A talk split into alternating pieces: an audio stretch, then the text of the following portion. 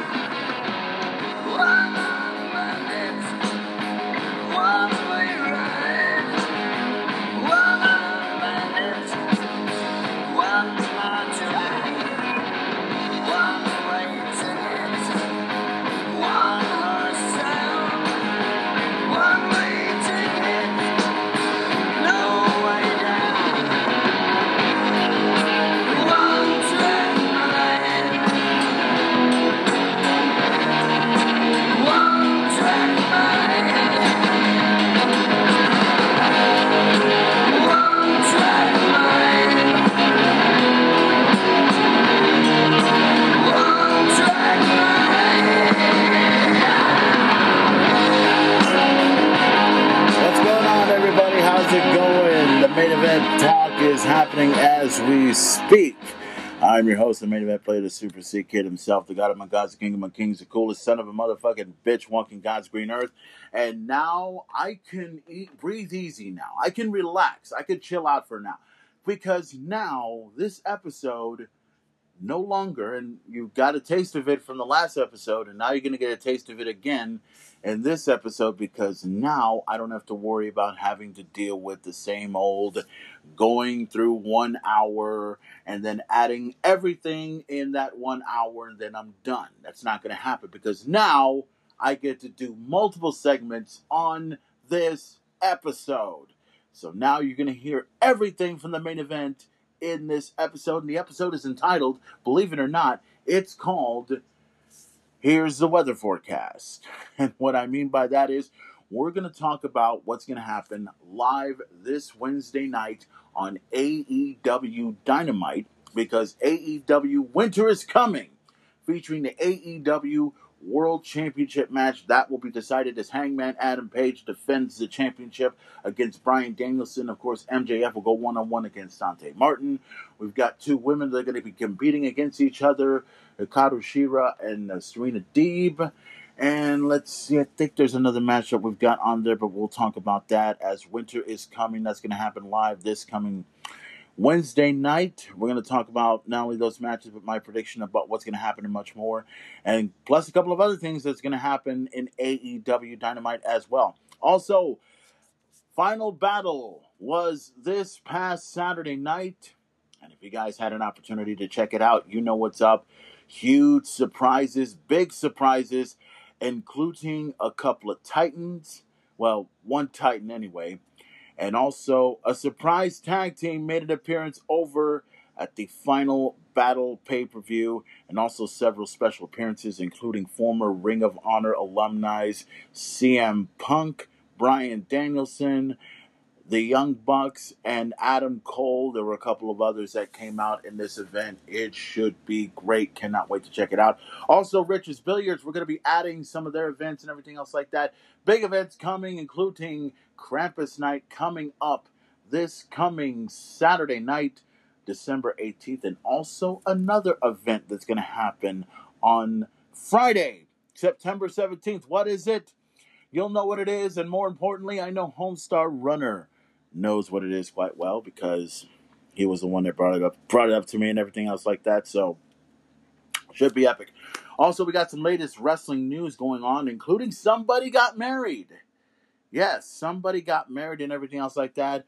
More updates on day one that's going to happen live Saturday, January 1st, live on pay per view, which uh, should be epic and everything else like that. So, That's all we're going to be covering on this episode of the Main Event podcast. And like I said before, the good thing is, the good thing is, I don't have to worry about having to deal with the fact that you know once I do this, uh, once I do the show, then that's it. You know, I don't have to worry about going through, you know, having to put everything in one segment, and then all of a sudden, you know, what you call it? What you know, once I put the segment together, then all of a sudden, that's it. I'm done because that's what I've been. That's what I've been doing the last few episodes.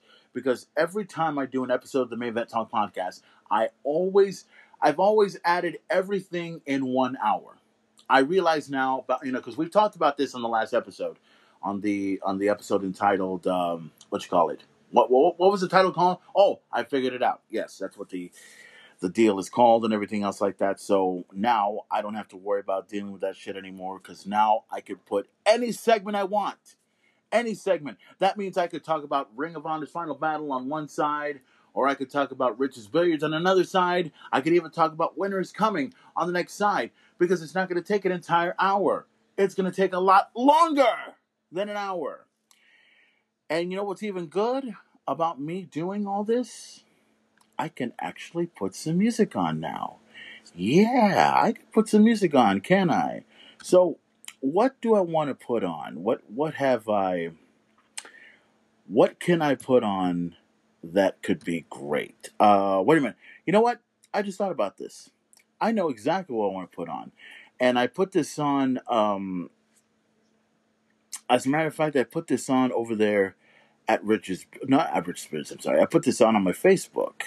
Yeah, I put this on my Facebook, not on my Facebook, on my Instagram. As a matter of fact, let's see. We know the final battle because we're going to be talking about that in a moment. I decided I was going to put on something very, very special because final battle, you know, they were going to have their last pay per view. They're going to be having their last matches. Every championship is on the line here. Oh, and by the way, and just to go ahead and get this out of the way, uh, some breaking news. Uh, Bandido, and I, and I, even though I didn't mention this on the episode, I'm going to mention it right here, right now, since we're starting.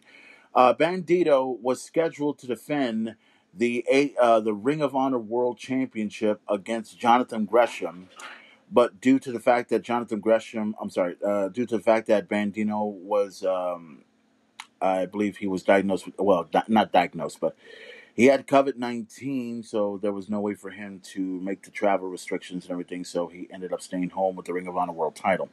So they went ahead and changed the matchup with um, Jonathan Gresham going up against a former Ring of Honor World Champion, and not to mention the fact that he is a current AEW superstar, Jay Lethal. He was agreed upon to take on Jonathan Gresham, and then we weren't sure if this was going to be an a a world heavyweight championship match or if it's just going to be a one on one match. And then they announced it. It is official. We'll talk about this later on. The Ring of Honor, the old Ring of Honor championship, will be decided as Jonathan Gresham goes one on one against a former Foundation member, Jay Lethal, and they're competing for the old school Ring of Honor World Heavyweight Championship. So there was one song that was going to be particularly good that that I, am sure you're going to like it. I'm hoping Ring of Honor likes it. Um, when I played this song, I put all the matches on Instagram on my Instagram stories, and when you go to them, you'll listen to that particular song. Now, just in case you don't know what the song is called, it's from Hatebreed. This is a song "Live for This," and trust me, I know everybody was living for this because they live for this. They live and breathe professional wrestling. They live and breathe for Ring of Honor. They do whatever they can and everything else like that. They've been around for over 20 years and they're still kicking ass. But like I, you know, like I said in the last episode, there's a possibility that it may not come back on April of 2022 or it may come back. But one thing's for certain, I know that all those Ring of Honor superstars, they put their heart and their soul on the line and they were living for this at Final Battle. This is Live for This from Hatebreed.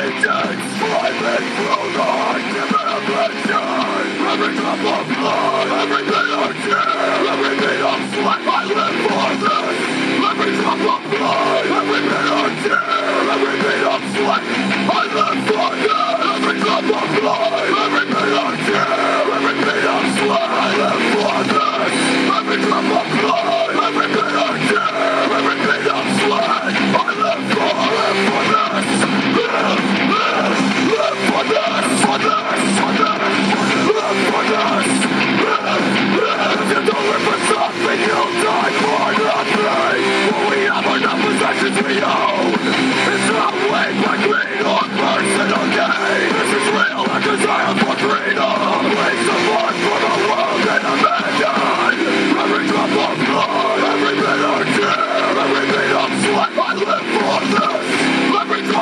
Every bit of tear Every bit of sweat, I live for this Every drop of blood, every bit of tear Every bit of sweat, I live for this.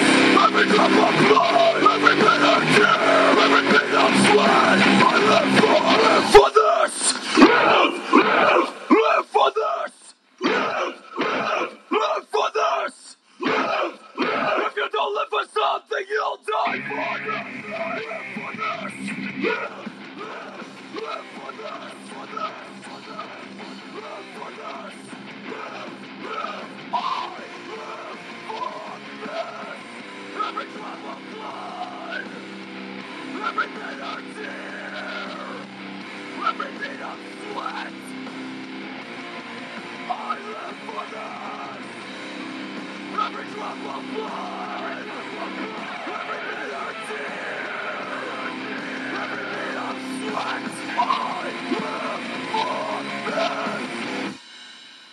Hatebreed with the song Live for This off the album The Rise of Brutality. That's one of my favorite Hatebreed albums of all time, right there. I mean, that was like, you know, uh, when I was putting together the whole thing for my my stories on Instagram, I, I was trying to figure out, okay, how am I because usually when I get everyone pumped up for a wrestling event, I mean, I don't just pump them up just because of the event. I got to add some music to it.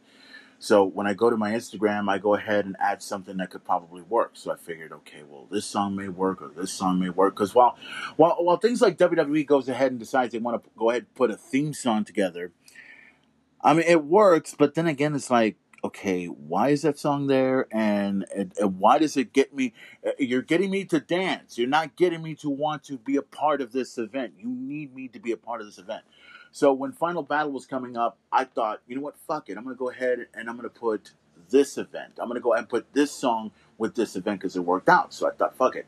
I'll go ahead and put the Hatebreed song on. I'll put Live for This because it, it fits perfectly because of of the circumstances beyond, you know, Ring of Honor's control.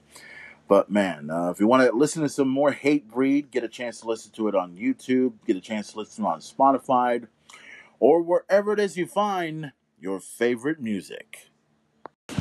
So, Final Battle first started uh, right around, I would say, six o'clock.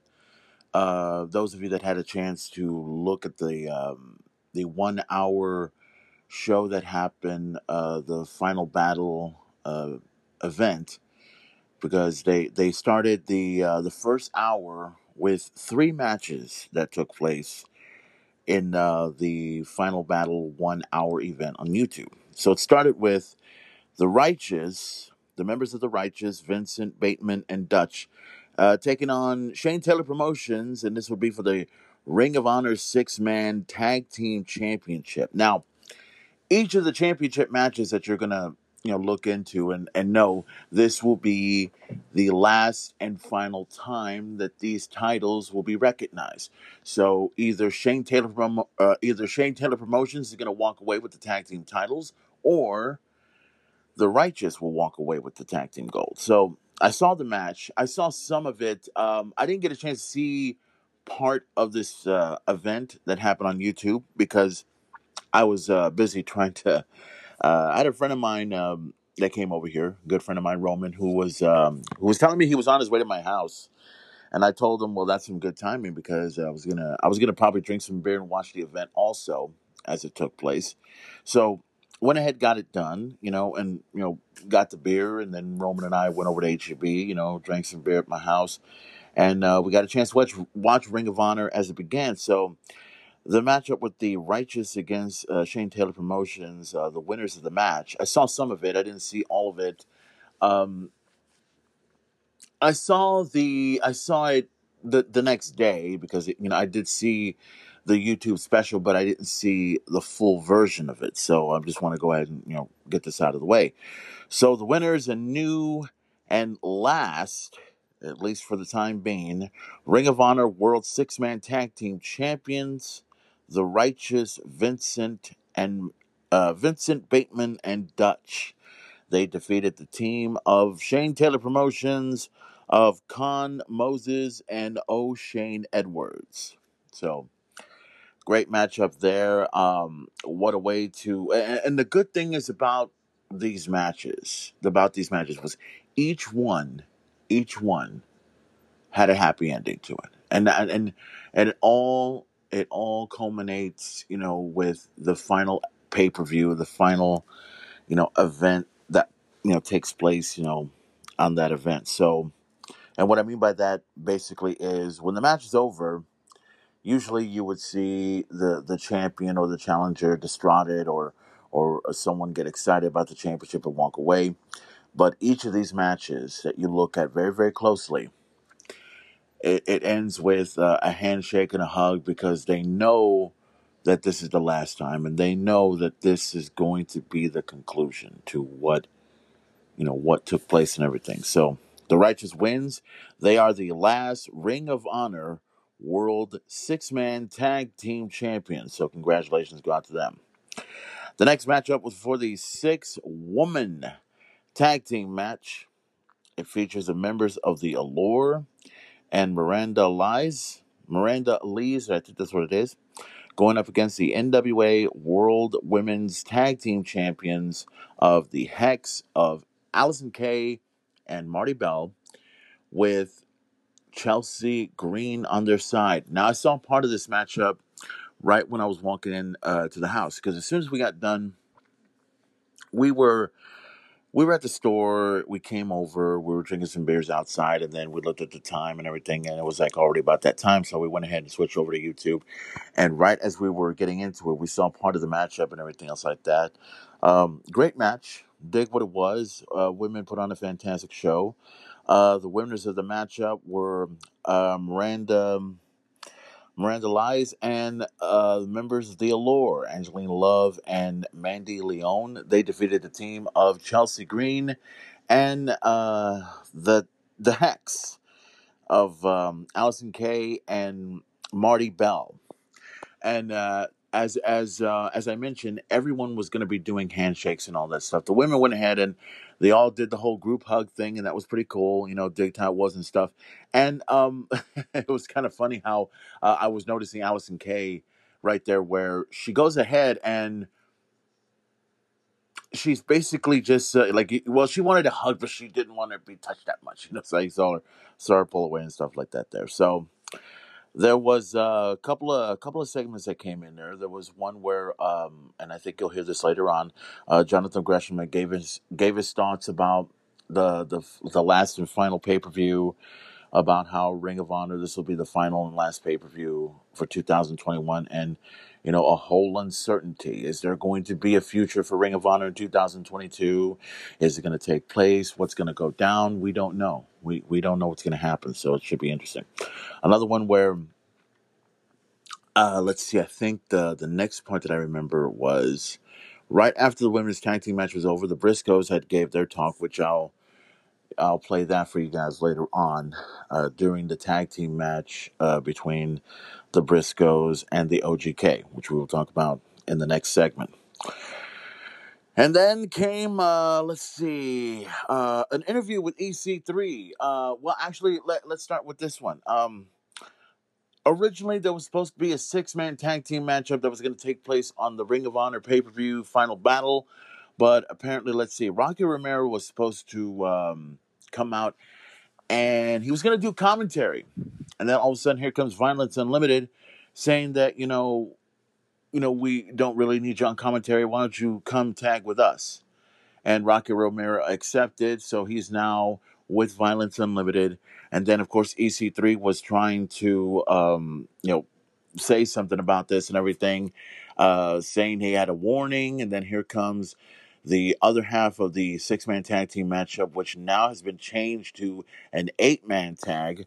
So just to kind of get this out of the way, on one side, you got Violence Unlimited, it's Brody King, Homicide, uh, Tony Devitt, and now Rocky Romero who will now be taking on the team of let's see if I can put this all together and let's see if it's here somewhere. Yes. It consists of the team of Brody King, Homicide, Tony Devitt, and Rocky Romero with Chris with Chris Dickinson in their corner, teaming up, and they will taking on EC3 because he come he becomes a part of it now. Uh, Taylor Rust, Tracy Williams, and Aliyah Is- Isom. So it went from being a six man tag team match to an eight man tag team match. So that's what happened.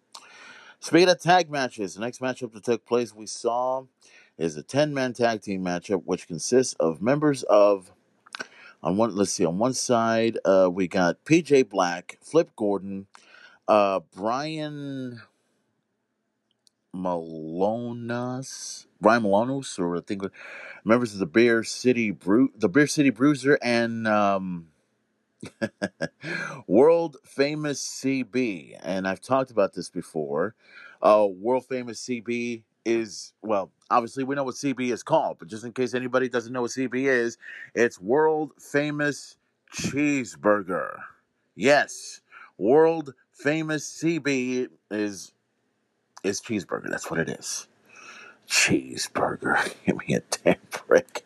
So they took on they took on the team of LSG, Sledge, Max the Impaler, and believe it or not, it's a woman, Max the Impaler, uh, Flamita, and Will Will Ferrara with Amy Rose in their corner.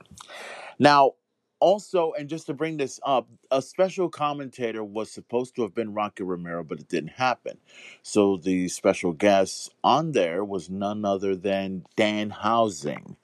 Uh, most of the guys that have heard about who this Danhausen character is, he's a guy that he he basically is like um he's like a skinny version of Sting. He claims he's evil. He claims he's 700 years old.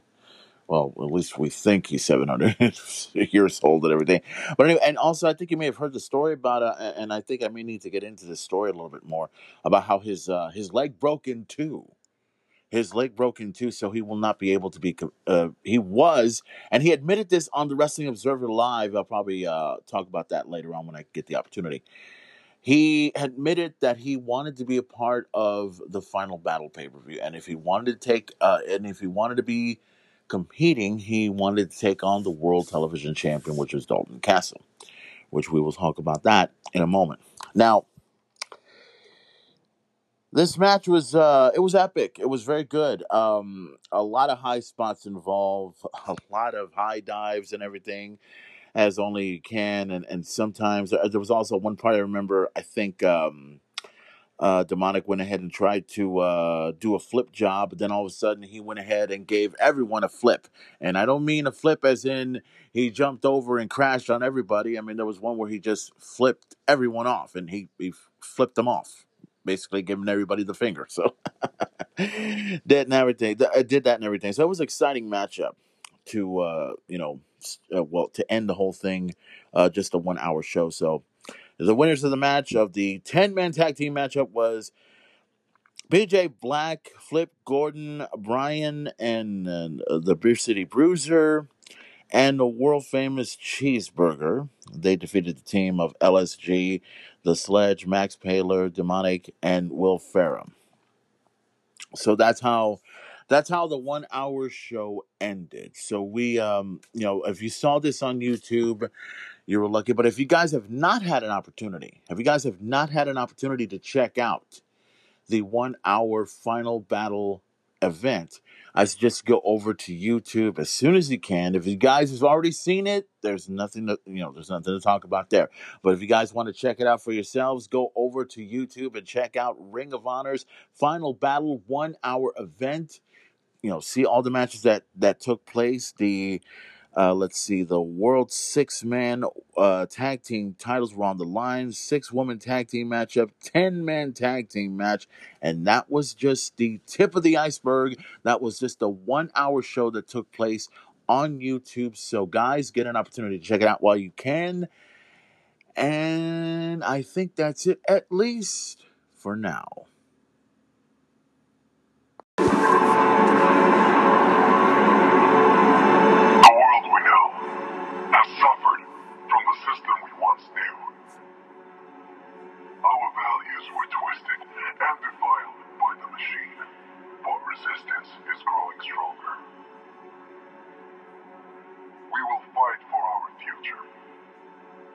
Humanity depends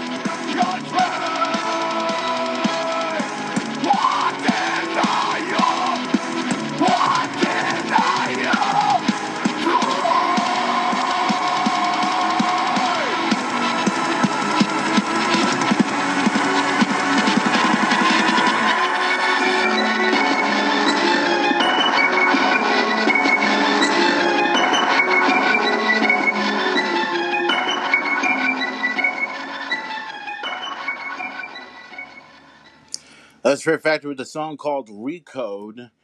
Uh, I had a chance to listen to the new album from uh, Fear Factory, and my God, that album is so fucking impressive. So, uh, the other day, I think it was um, this past Saturday, as a matter of fact, I was getting myself ready.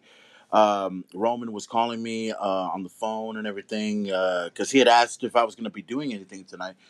And I was pretty much going to be here at the house. I had some intentions of going over to, uh, going over to Richard's Billiards for emo night and everything, but uh, I never been able to pull it off and everything. So yeah, uh, the Fear Factory song "Recode." Man, if you guys have not had an opportunity to check out that album, get an opportunity while you can, because my God, this song, the song "Recode" is pretty badass. The video itself is pretty badass. Um, the album, you can listen to it on Spotify. You can listen to it on, I believe you can listen to the whole album on YouTube as well. As a matter of fact, let me see if I can um, pull it up here because I think we can. Can we pull it up? Yes, we can. Boom. Okay, I think I found it. okay, so Fear Factory. Let's see, has all this and everything. Uh, I had it's the aggression. Uh, well, I, I think they have they actually have two albums for it. As a matter of fact, let me see if I can. Uh, actually, I'm just. I was trying to pull the title off. I wasn't really going to try and you know play this. Let me see. Uh, the aggression album came out. Um, I believe it was right around June or July. I think when the album came out and everything. If you guys have not heard this album, get a chance to listen to it. You listen to it on YouTube, listen to Spotify, listen to wherever it is you find your favorite music. You'll love the shit out of this Fear Factory album. I, I certainly did. I love the songs out of it. Uh, me and I was hoping to get a chance to play play this for Roman, but I've never had a chance to. But hopefully sometime, maybe maybe next week when Roman gets a chance to come by the house and hang out with me, we'll probably jam out to the CD and everything. But uh, you guys get a chance to listen to Fear Factory as well. It was epic. You should love it and everything else like that. Okay, now we're in the segment where we're going to talk about Rich's Billiards. Now, normally, normally if I was doing my main event talk podcast, I would go, you know, right straight to the point, you know, and like I said, I would do one segment for an hour and put everything in one hour. But now I don't have to do that anymore. Now I can go ahead and just talk Rich's Billiards however I want to. Now, before we get into it, let's see. And I'm going to get everything set up here. Now, I must make an apology. Yes, once again, the main event must make an apology at this time. I'm going to apologize to this to my longtime best friend and tag team partner, Homestar Runner, Hector Juarez, and hopefully he's listening to this episode while he can, because I had mentioned on the last episode that I had something, you know, I, you know, the episode's entitled "I Figured It Out," and I put pretty much put everything on the episode, which I'm doing the same thing on this episode as well. I put everything together, you know, just to get Rich's Billiards out of the way and, you know, tell everybody about the events that are going to be happening over at Rich's Billiards. As a matter of fact, I talked about everything, including Emo Night and Krampus Night. There was one event, however, I did forget to mention, but it's not my fault. Okay? It is not my fault. You want to know why it's not my fault? Let me tell you why it's not my fault. Because nobody told me until just now. Okay? Well, actually, nobody told me until, you know, a couple days ago. Homestar Runner was the one that had to bring it up. Now, what am I talking about exactly? There is another event that's going to happen at Rich's Billiards, which we will talk about in just a moment. Uh, big shout out to everybody over at Rich's Billiards. I uh, hope you guys had an opportunity to go over to Rich's Billiards this coming Saturday night, because as you guys know, emo night had took place at Rich's Billiards. As a matter of fact, and um, I'll just go ahead and get this out of the way because I think what was it? Um, somebody made a special appearance over there at the event. Um, if I can, well, I can try and find it over here at least. Let me see. yeah, because I was trying to look for the event here and everything else like that. Okay, I'm, uh, I'm on my laptop computer right now, so now I'll be able to, you know, see what took place and everything. and find out what had happened. Let's see here. This is just the uh well they well they posted something here, but I don't know where the fuck. Uh nah, I couldn't. Oh shit, I couldn't find it. Okay, well, Richard's Billiards and apparently had posted something on their event and everything. Well, anyway, somebody had made an appearance over at the event, and uh, I must apologize. I think I saw this on Instagram, and I can't, I can't pl- I, I can't put my Instagram on my laptop computer because it's like I I could get it, but all of a sudden it'd be gone and everything else. But anyway, anyways, if you guys had an opportunity to go over to Emo Night, I hope you guys had yourself a real good time over there. Uh, and like I said, I must make an apology because I was gonna try and go over there. But um, you know, right after Ring of Honor's final battle was over, I didn't get a chance to head over there Uh, because me and Roman were just hanging out, drinking beer, jamming out some music and stuff and everything. So I must make the apologies at this time. But no doubt, Emo Night will probably be returning in January of 2022. So expect the big event to take place over at Rich's Billiards involving Emo Night. Should be epic. Now, we talked about something epic. Now, I want to talk about Kramp- Krampus Night. It's going to be happening tomorrow night. I must also, and just go ahead and get this out of the way because we know that Krampus Night's going to happen on. Uh, well, we'll, okay. I think actually we'll talk about that in a moment because somebody is going to be over at the Krampus Night event. So let me let me get right to this part here, if you don't mind. Let's go to events right here once again. Okay, here we go. We got the events rolling, and let's see if we can look for what we were looking for. Now, as I mentioned earlier, Hector had brought up something to my attention, and I thought I'd go ahead and bring this up right now. Now, the weekend of Krampus Night, there's also going to be something else that's going to take place on the weekend of Krampus Night, which is going to happen on Friday. Friday night over at Rich's Billiards. Now, oh crap. Something happened here. I don't know what the hell just happened, but we'll have to find out in just a moment. Oh boy. well, apparently I've been disconnected. Uh, well, I'm not disconnected right now, but for some odd reason, something had happened. Okay, what is going on here? Okay, uh, I was trying to look into my Wi-Fi and everything else like that, and apparently something has shut down and everything. Oh boy. Well, we'll we'll have to look at into it in just a moment. But let me try. While I've got this going right now. Uh, well, okay, so I'm looking into this event. Hector was the one that brought this up to me about a couple of days ago, and it's going to happen live Saturday night. I'm sorry, Friday night, December 17th.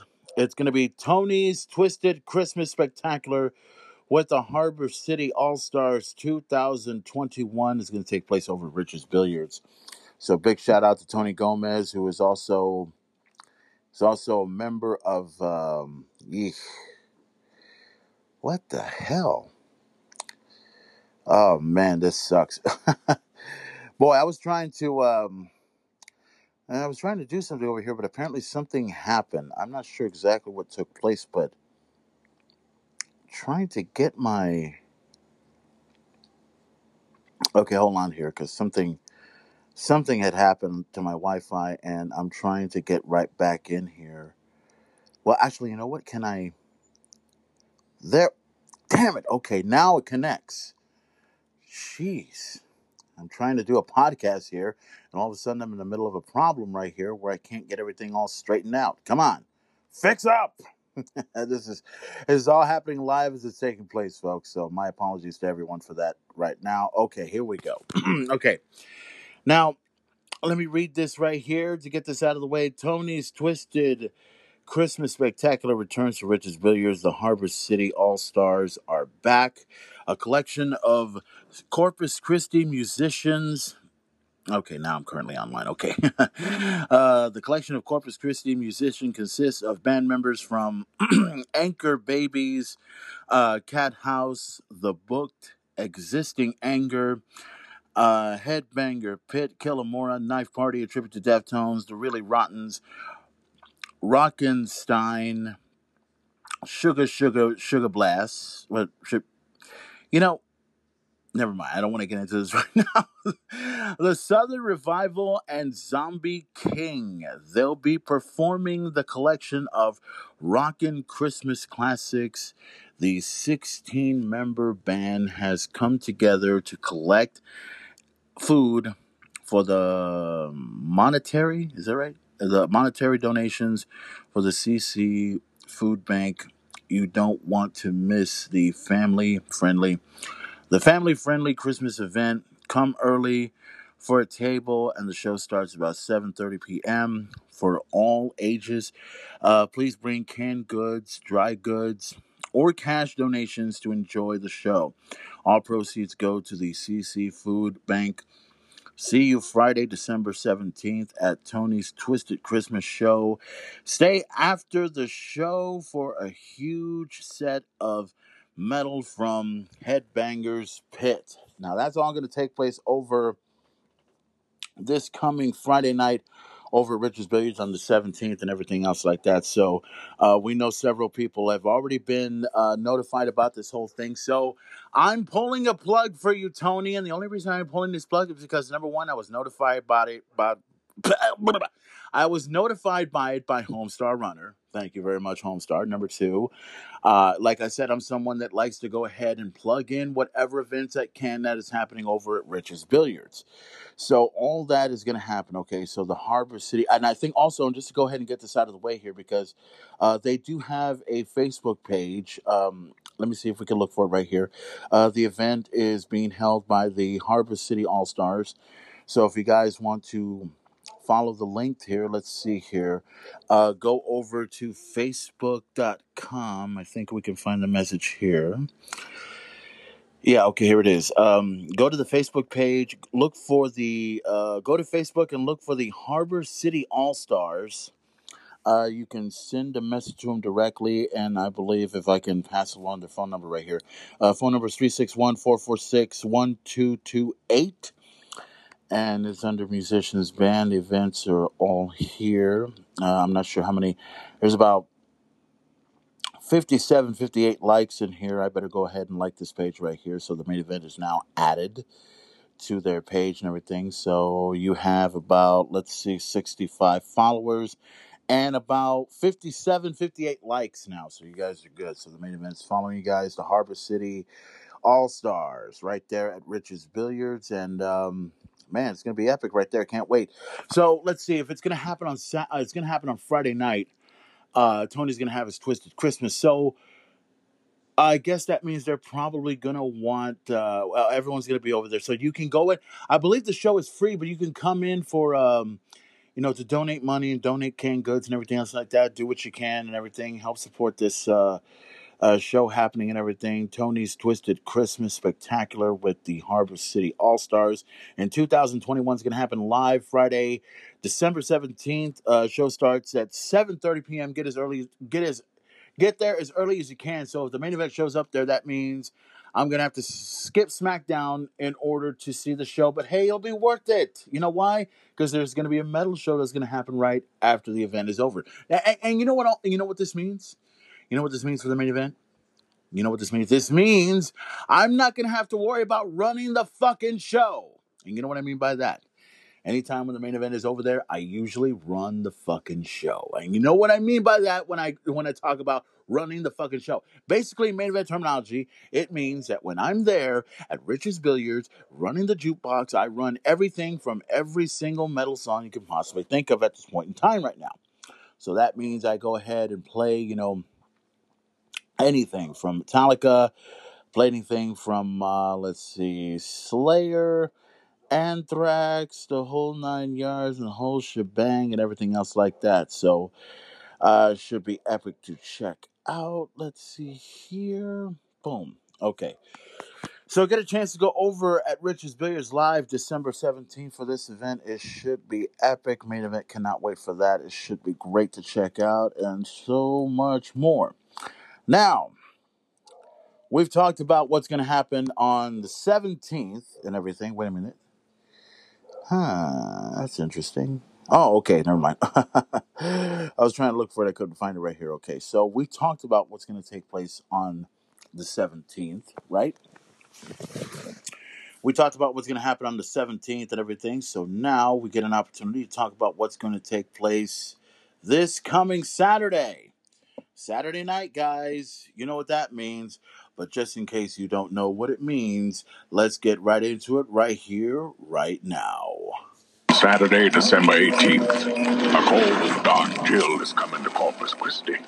Come witness a horror inspired rap music experience like no other. Night. Featuring the long awaited hometown return of Shy 361.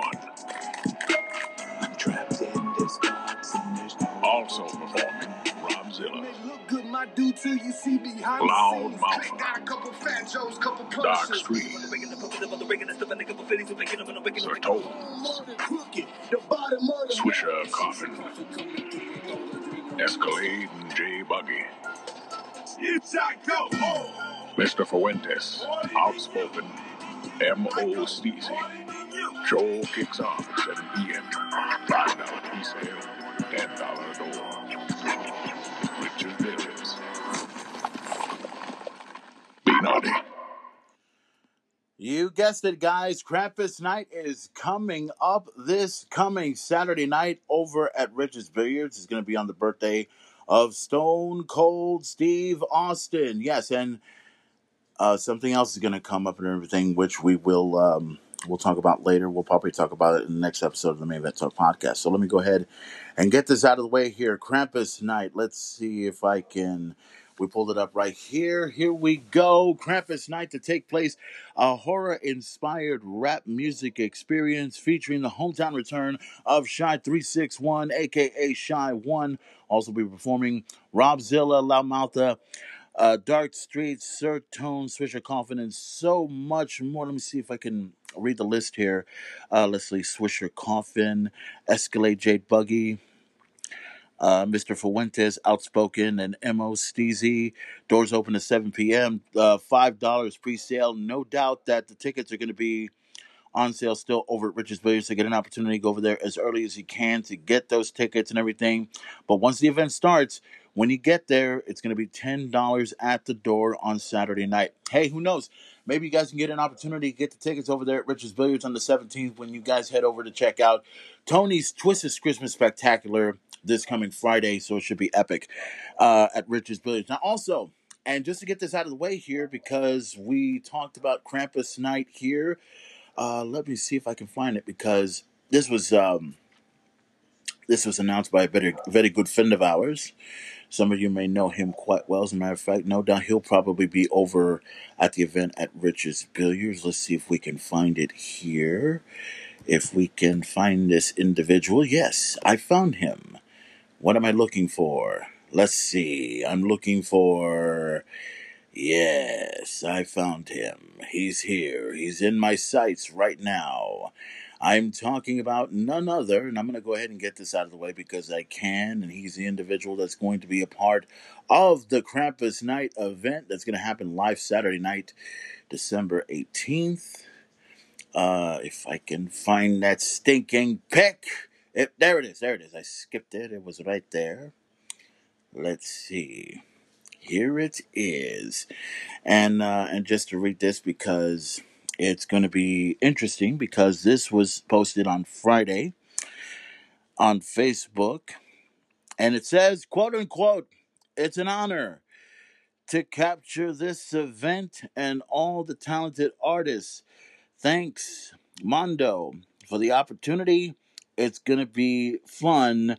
Hashtag eternal photography.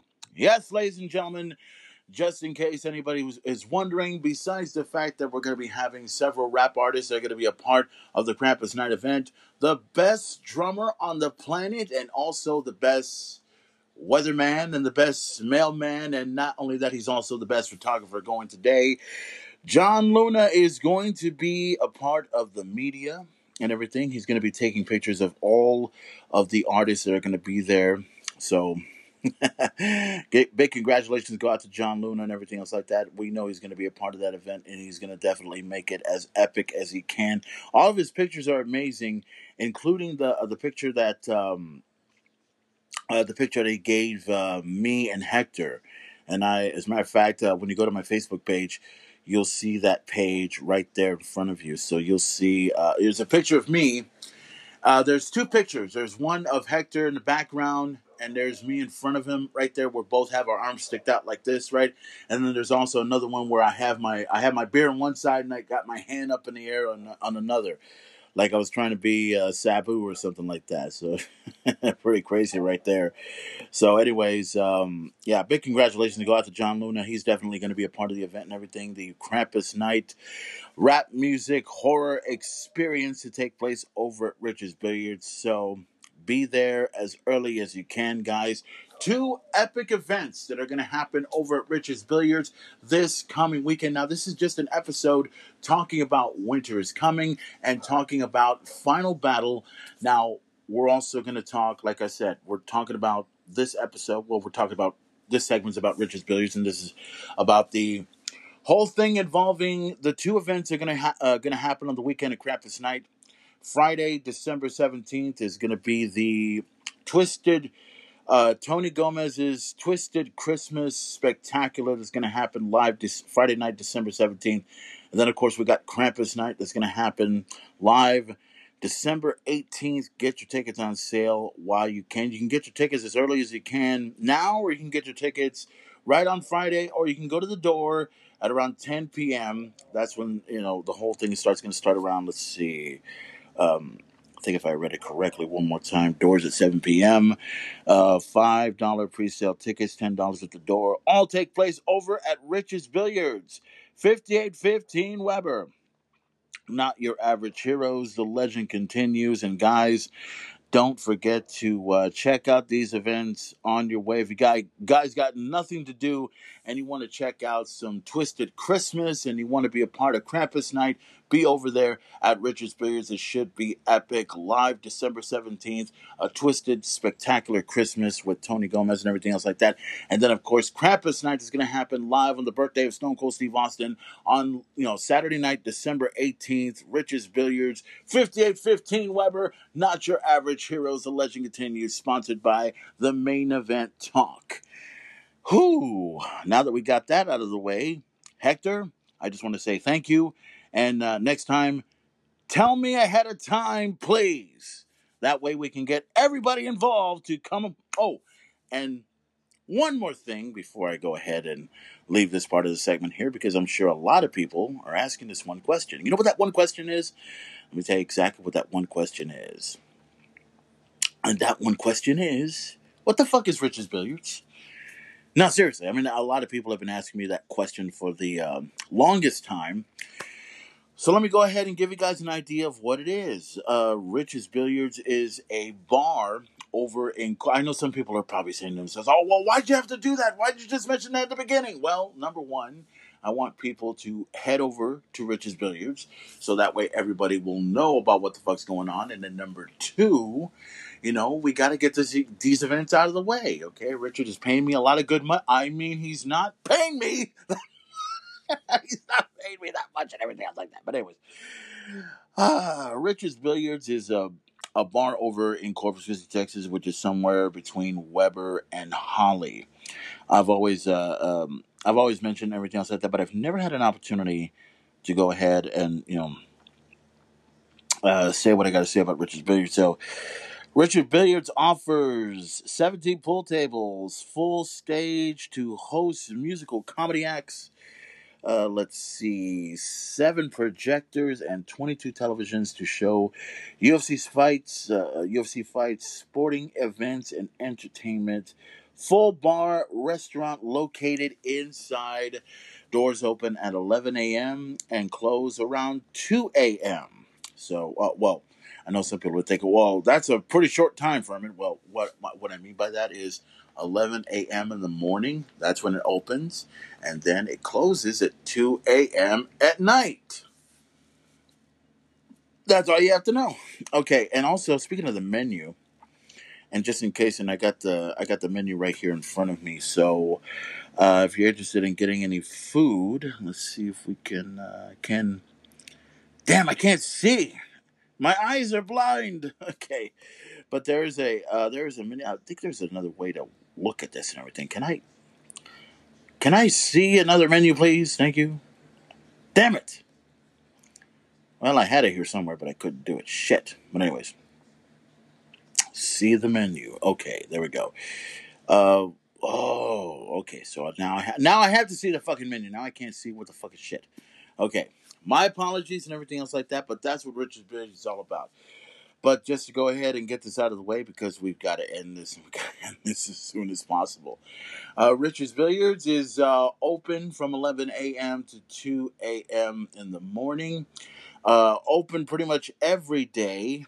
Guys get an opportunity to shoot some pool over Richard's Billiards. You know, we can also uh, order your favorite beer, order your favorite shot over there. I always go over to Richard's Billiards and get myself the usual big ass beers, Michelob Ultras, with a side of a, either shot of a Jaeger bomb or a Fireball, however it works out and everything. Usually, either I pay for it, somebody else pays for it by mistake.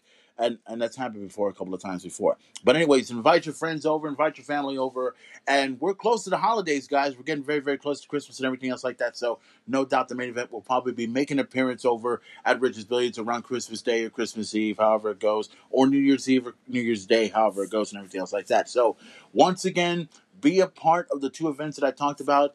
The Twisted Christmas Spectacular live December 17th on Friday. And then, of course, we got Krampus Night that's going to happen live December 18th. Both events to take place over at Richard's Billiards this weekend. So if you guys got nothing to do, be there. Oh, and by the way, one more thing before I go.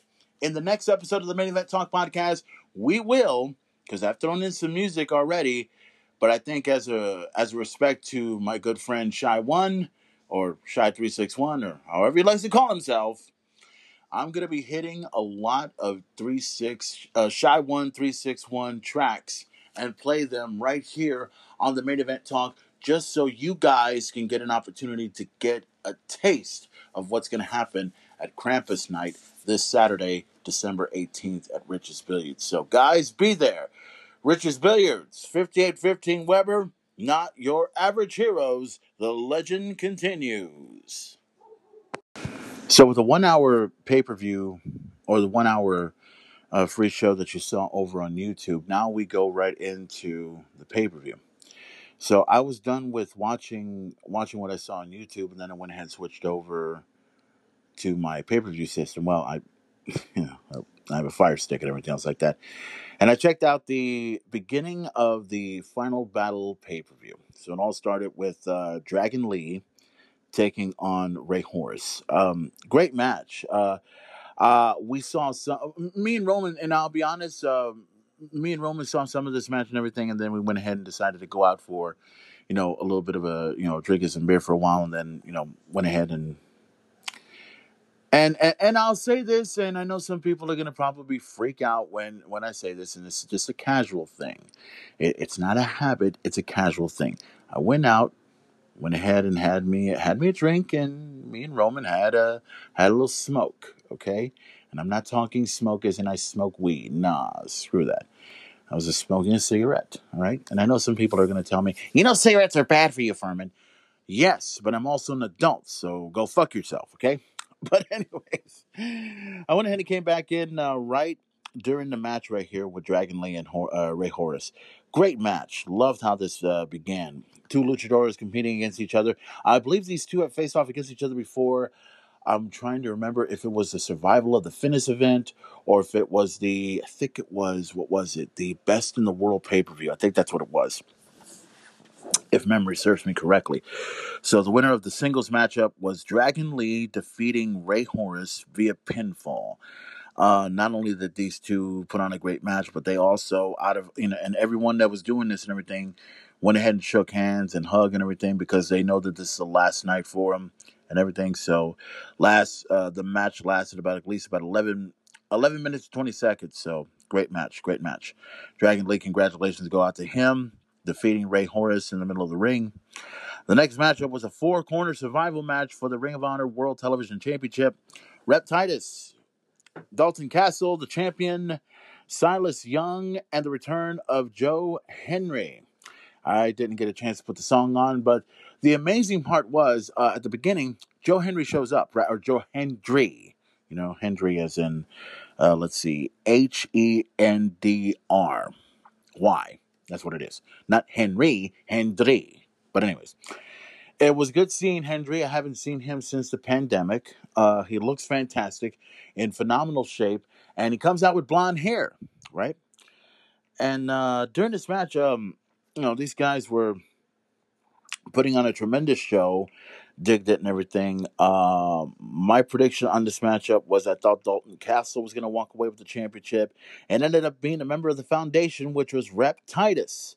Rhett Titus went ahead and defeated Dalton Castle, Silas Young, and Joe Hendry. We not only have a new world television champion, but he's also the last world television champion. Rhett Titus not only bringing the championship to the foundation, but now he has a championship to hold on to to leave Ring of Honor. He's been a part of Ring of Honor for so many years, and what a way to end his career over at Ring of Honor by winning the Ring of Honor World Television Championship. Congratulations go out to Rhett Titus, and congratulations go out to all four, all four individuals for winning the match, uh, for doing a great job. Love the match, digged it. Hope you guys digged it too. Uh, the match was about a good eight minutes fifteen seconds, which is how long the ma- last match, uh, the, the match, how long the match lasted. Duh. I'm very very sorry. Next matchup was for the Pure Rules match for the Ring of Honor Pure Championship. Josh Woods going one on one against Brian Johnson, and I know, and oh god, and I gotta, I gotta mention this because we were watching this match, and um, Roman, Roman was with me, and he thought he when I when when I mentioned Brian Johnson's name, right, and he thought he thought I was thinking of ACDC. He thought I was thinking about that Brian Johnson. It's like, no, dude, it's not that Brian Johnson, not that dude. Roll, roll your down the stream. Not that one. Uh, well, I can't put his voice, but you know what I mean. But anyways, uh, Brian Johnson. This one's a, a different Brian Johnson. He's a loudmouth. He's a ball-headed guy who who basically came out at the beginning of the match and basically cut a promo, said what he said, and hey, look, he may be an obnoxious individual. I'll admit that. Uh, Brian Johnson is very obnoxious, but this dude can cut a promo and could cut a mic like you wouldn't believe because he's very passionate and he loves Ring of Honor. He loves wrestling, so he does what he does. So this matchup was pretty good. It lasted about a good 12 minutes and 58 seconds. Your winner and still the pure champion Josh Woods defeating Brian Johnson, which means Josh Woods will be the last Ring of Honor pure champion. The next matchup was Fight Without Honor, which means it, it's basically no disqualification, no count out. There must be a winner. Shane Taylor going one on one against a former friend of his, Kenny King, and they had a storied history from a long, long time ago. These these guys have been a part of professional wrestling for years and years and years. Of course, we know Shane Taylor has been um, a six man tag team champion in his own right. I think it was also, I believe he was a former world television champion, if I if I'm not mistaken correctly. But uh, these two have known each other for years. Of course, Kenny King, uh, he's also been a part of Ring of Honor for so many years as well. He uh, was a part of he was a part of several factions, um, not just in Ring of Honor, but he was also a part of a faction over at Impact Wrestling. I think some of you guys may remember him as a member of the Beatdown Clan. Uh, he was also partners with Rhett Titus, who was also a member of the Foundation. Uh, they were tag team champions. They were known as the the All Party or the All Night Express. I think that's what they were called. So Kenny King and Shane Taylor had went at it in a complete fight, and and this was a fight, dude. I mean, you talk about, you know, there there had to be ladders involved, there had to be chairs involved, and holy shit, there was this one part. There was one part I saw, I think, where, and this was scary to watch, and I was feeling sorry for Shane Taylor. I don't know how the fuck he did it, but he goes ahead, right, and Kenny Kenny King had placed a ladder on the side of the ring, right? He placed a ladder in the side of the ring, uh, right there where the ring is and where the apron was, right? And Kenny King is standing on top of the ladder. And then here comes Shane Taylor, and this is something I rarely see in wrestling, where Shane Taylor, who's about almost three, four hundred pounds, right? He's he's a very big man, and he's trying to climb on this aluminum ladder, right? And he's asking a couple of guys to come under the ring or under the ladder to hold on to him while he's trying to fight Kenny King. And I'm like, really? Are you fucking serious? So as this was happening, they're holding onto the ring. Kenny King and Shane Taylor are both looking at each other face to face and they're hitting each other left and right. And then Shane Taylor goes ahead and I think he hits his pile driver move and everything. I forgot what it was called. But as soon as he hits it, I don't know if and I'm I'm certainly glad that both that well uh, well, let me just, just kind of give you a visual. So Kenny King is about to get hit with his pile driver. He gets hit with the pile driver right on the ladder, right to the fucking to the well, I wouldn't say concrete because there's padding right there on the concrete and everything else like that. So that happened, and I was like, "Oh my fucking god, you got to be kidding me!" So there were tables being broken, there were kendo sticks being hit, everything went down, and at the end, there was this one part that I saw where where Kenny King and you know um, Shane Taylor had the steel chair in his hand. And he was fixing to hit hit a longtime best friend, uh, a longtime friend of his, and yeah, uh, there was that moment where he didn't want to do it. He didn't want to do it, and you know Kenny King was looking at him and said, "Hey man, don't be a fucking bitch, dude. Hit me, hit me." And I think um, you know he went ahead and pretty much motivated Shane Taylor. And then at the end, Shane Taylor not only hit him with a steel chair, he hit him with the pile driver move. One, two, three. Shane Taylor wins his match against Kenny King in this no uh, fight without honor matchup. It lasted about uh yeah, about 18 minutes. I mean, yeah, it was a pretty long fight, I got to say. It was just holy crap, you couldn't believe it and everything else like that. So, it was crazy. It was amazing. Wow, I couldn't believe it. But at the end, and just like we saw on every single one of these matches, uh, you know, right after the match was over, you know, I saw the members of Shane Taylor Promotions coming in, and members of the um, L LF LFG. I think that's what uh, Kenny King is a part of. They were all there, and at the end, these two dudes were right there. They were about to shake hands and everything, and instead of that, I mean, Kenny King just pulled his hand away and just hugged him right there, and that. And that was and that was a good way to end that story rivalry right there with Shane Taylor and uh, Kenny King. It was a tremendous fight. Loved how the match went down. It was epic. It was amazing. The crowd was chanting, "This is awesome." I digged how the match went down. Wow, it was extremely amazing. Extremely amazing how it went down.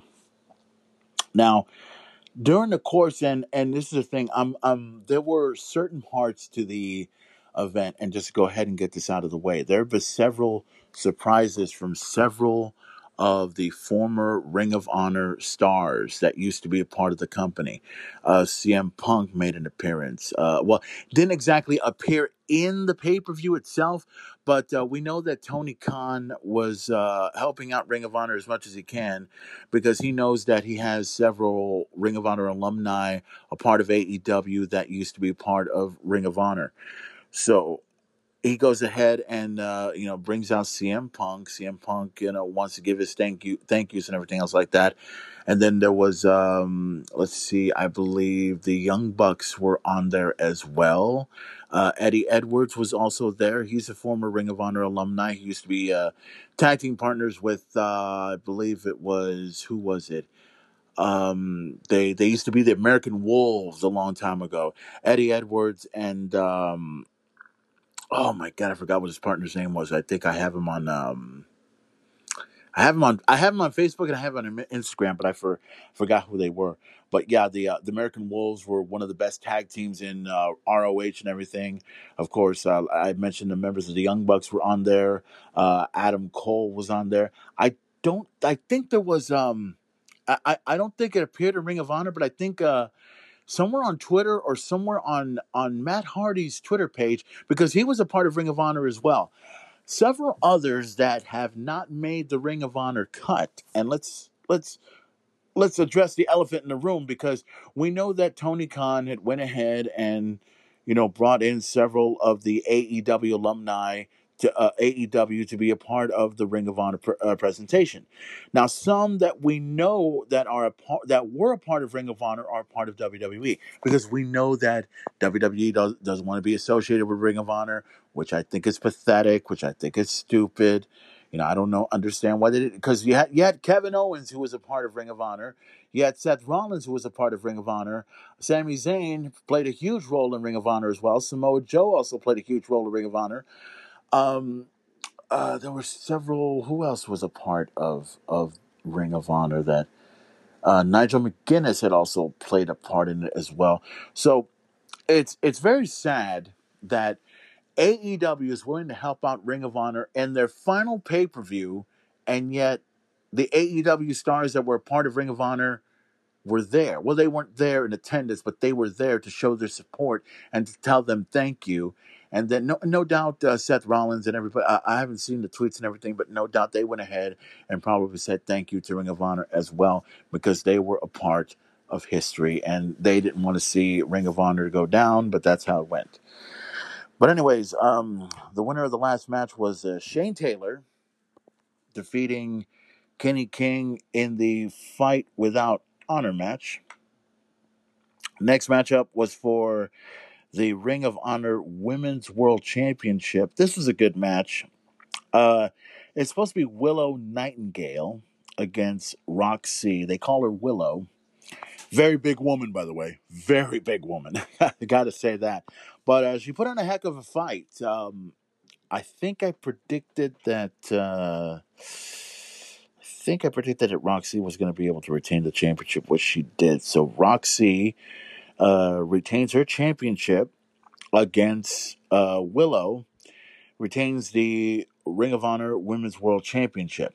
But then she got a big surprise. This will be the the the, the you know some of the big surprises that were coming up over at Ring of Honor's final battle. This started with the AAA what what the women's title um Deonna Purrazzo who is also a part of Ring of Honor Wrestling and I, if I'm not mistaken, I could be wrong, but I believe Deonna Purrazzo was also a part of Ring of Honor a long time ago. I may need to search my history, but I believe she was a part of Ring of Honor years ago. She shows up face to face with the champion Rok-C, and somewhere down the road, I don't know when this is going to happen. From what I understand, I think Deonna Purrazzo is putting a challenge out against Rok-C.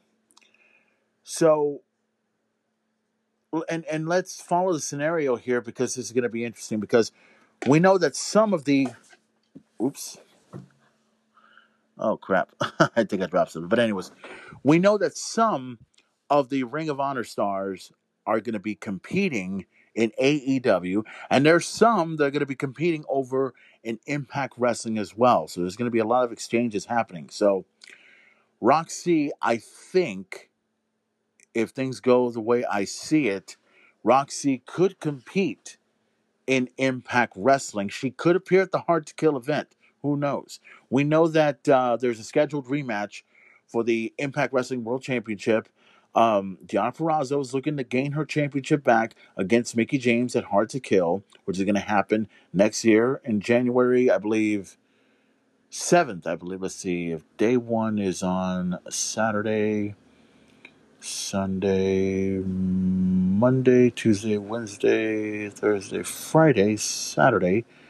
I believe it's December, uh, January 8th. I think that's what it is. I may have to look at the details on that. But, anyways, we know Deonna Purrazzo is going to go after the Impact Wrestling Knockouts Championship against Mickie James, and Rok-C may be a part of Ring of Honor or may be a part of Impact Wrestling since she is no longer going to be with Ring of Honor anytime soon, but she is still the Ring of Honor Women's World Champion. So something's going to happen, and uh, something about winner takes all. So we could see the Ring of Honor Women's World Championship on the line.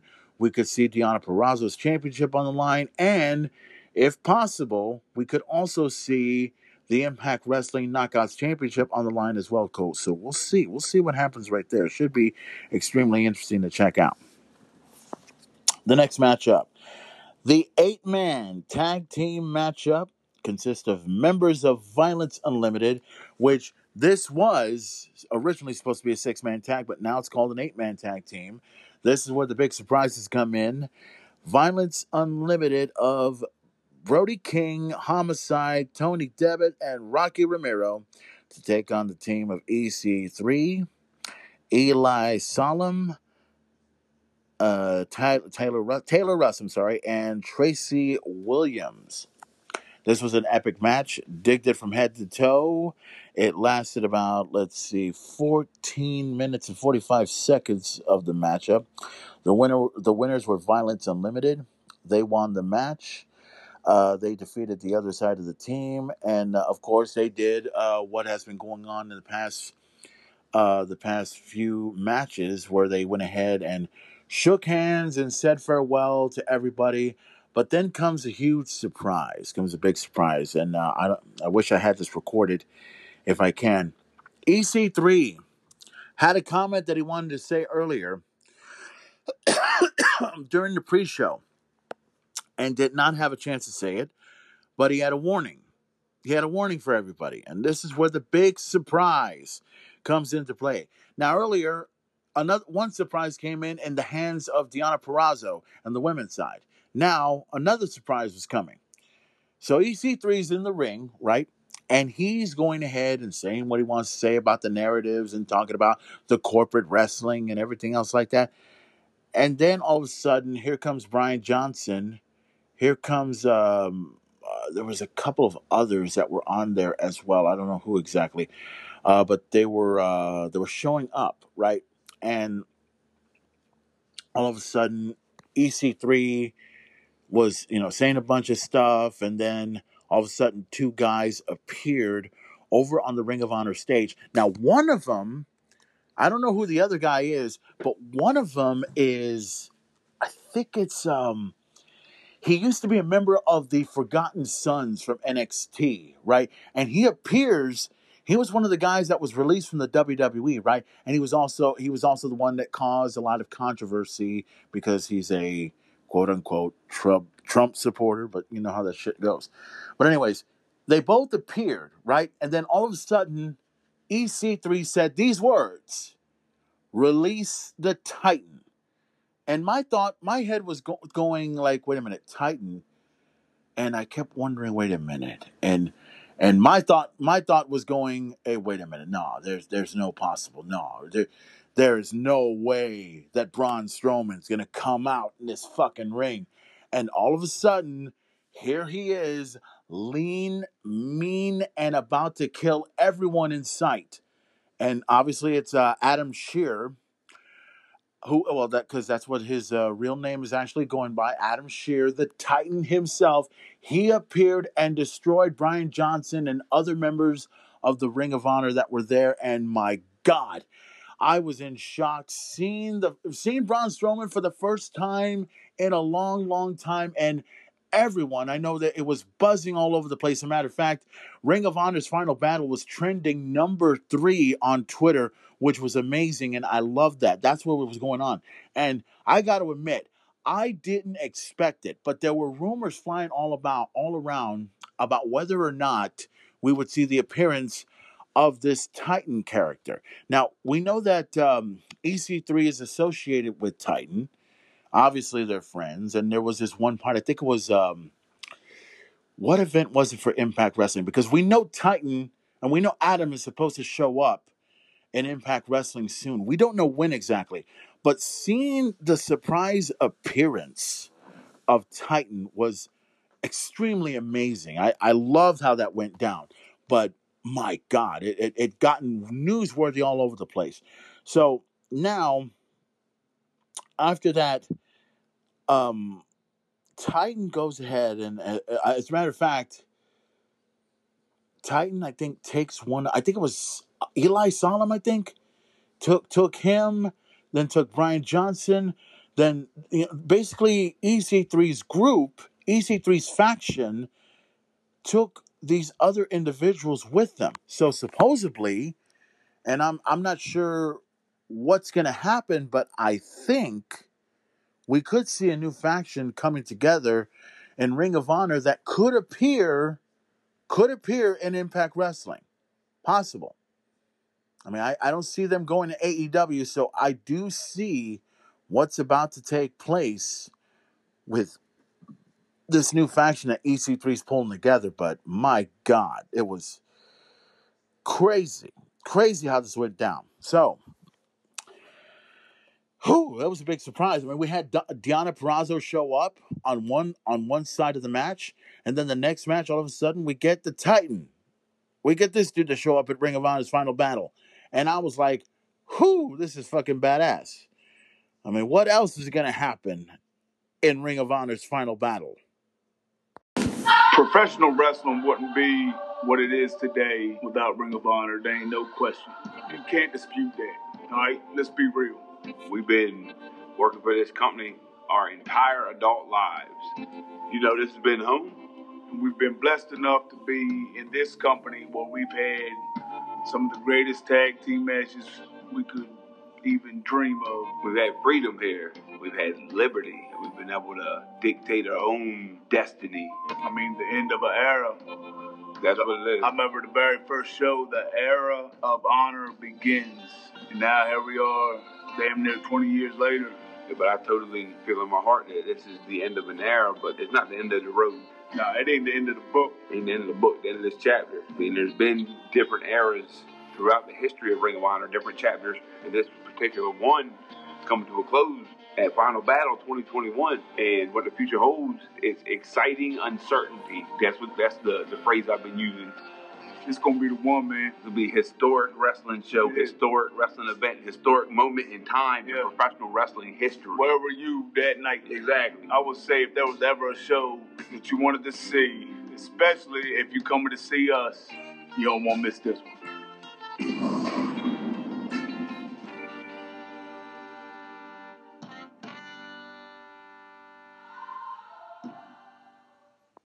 Next matchup was for the Ring of Honor World Tag Team Championships. It consists of the Briscoes, the 11 time tag team champions, and they took on the OGK of Matt Taven and Mike Bennett with Maria Kanellis in their corner. This is going to be a good matchup simply because, you know, there's a lot of Ring of Honor history with these two tag teams. Of course, uh, the Briscoes have been a part of Ring of Honor for a very, very, very, very long time, almost 20 years that the Briscoes have been a part of it. They they almost and this is just my my taking on it. This is what the Usos are like to me personally because the Briscoes are one of not only the best tag team going, but they are also someone that are a real, a real good tag team. And and this is the thing. And I have nothing against any of the other tag teams, like you know, like like the current ones. Like like for instance, the Young Bucks. I know some people are going to be like all butt hurt when I start talking about the Young Bucks and everything. They're a great tag team, but I wouldn't I wouldn't label them as the greatest of all time. I wouldn't. I mean, they've held on to some championships. Come on now. I mean, the greatest of all time. Well, we can go there, but let me ask you something. I mean, and and and now, well, you can answer it. You probably can't answer it, but who would I want in my faction? What tag team would I want in my faction? Would I want someone like the Briscoes or would I want someone like the Young Bucks? Let me put it in perspective. It's like this. It's like I got a couple of grown ass men who don't give a fuck, who want to beat the living shit out of some people. If they want to be a part of your gang, hey, they're the guys for you. They will draw blood for you. While you got the Young Bucks that are a bunch of computer gaming, video game morons who think they can get away with whatever they want and think, oh, well, they, you know, this and that or whatever. So I would rather go with the Briscoes. They're they're a tougher tag team. They're way better. They're fucking cooler. They don't give a fuck about. Plus, they them boys, okay? They them boy. Well, we them boys, but you know what I'm talking about. And and for the record, I'm a Dallas Cowboy fan. We all know that we them boys. But to me, the Briscoes were the original we them boys. Okay, that that I know. I know that for plain fact. Okay, they were the originators. Okay. Dallas owes him some money, by the way. but anyways, and then the, on the other side, you got the OGK, um, Matt Taven and Mike Bennett, who have been a part of Ring of Honor for a very, very long time. Uh, I like Matt Taven. Uh, I was impressed with him in the Kingdom a long time ago. OGK means the original Kingdom. And Matt Taven was the Ring of Honor World Champion. As a matter of fact, he won his first Ring of Honor World Championship at the Super Show uh, that took place in Madison Square Garden several years ago. And I was very, very happy when Matt Taven won the championship over New York City and Madison Square Garden. So that was good for him. And then we know about Mike Bennett being a part of Ring of Honor. He was a part of the Kingdom. And then, of course, he was uh, leaving to go to Impact Wrestling. And then after he left to Impact Wrestling, he went over to the WWE. And then we know the issues about WWE and Mike Bennett and Maria Kanellis. Uh, obviously, they weren't happy with WWE. They didn't like uh, the stuff that was going on with WWE.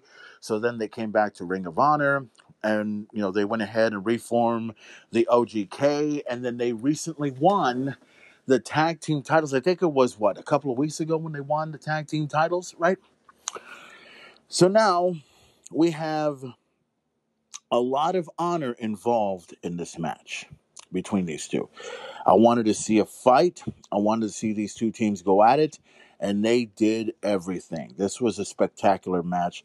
It lasted about a good 15 minutes and 40 seconds. So, your winners, and just go ahead and get it out of the way because I got more to talk about in this one. Your winners and, and new 12 time Ring of Honor World Tag Team Champions, Jay and Mark Briscoe. The Briscoe brothers win the tag team titles against OGK. And after that, um, of course, um, all four of them, just like what's been going on in the entire show, they've all been shaking hands and hugging and saying farewell and, you know, pretty much gave the ring to the Briscoes. The Briscoes have been a part of Ring of Honor for quite some time uh, holding on to those titles, losing the tag team titles, winning it for the 12th time. Congratulations go out to them. Now, there have been a lot of rumblings, there have been a lot of rumors, everyone's been hearing about the stories. We know that the Briscoes had showed up over in an AEW event. We know that. And nothing has been said just yet. We don't know if the Briscoes are signed with AEW. But there was another surprise that happened at the final battle event which this is what the fuck I'm talking about. So, first surprise was Deonna Purrazzo. Second surprise was the appearance of Titan, the former Braun Strowman, showing up at Final Battle. And then comes a third surprise. Now, I mentioned that some of the AEW talent was going to be a part of Ring of Honor, and most of them have been former Ring of Honor stars, like Adam Cole, CM Punk, Bryan Danielson, the Young Bucks, right? I've talked about that.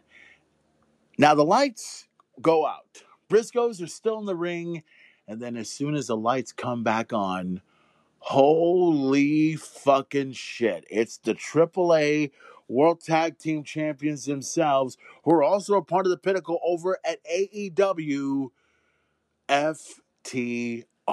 And here's something that was brought to my attention. So I was listening to an episode of The Experience, right? And I think there was talks of the Briscoes signing up AE, with AEW, right? It could happen. And Jim Cornette had mentioned wanting to see FTR versus the Briscoes.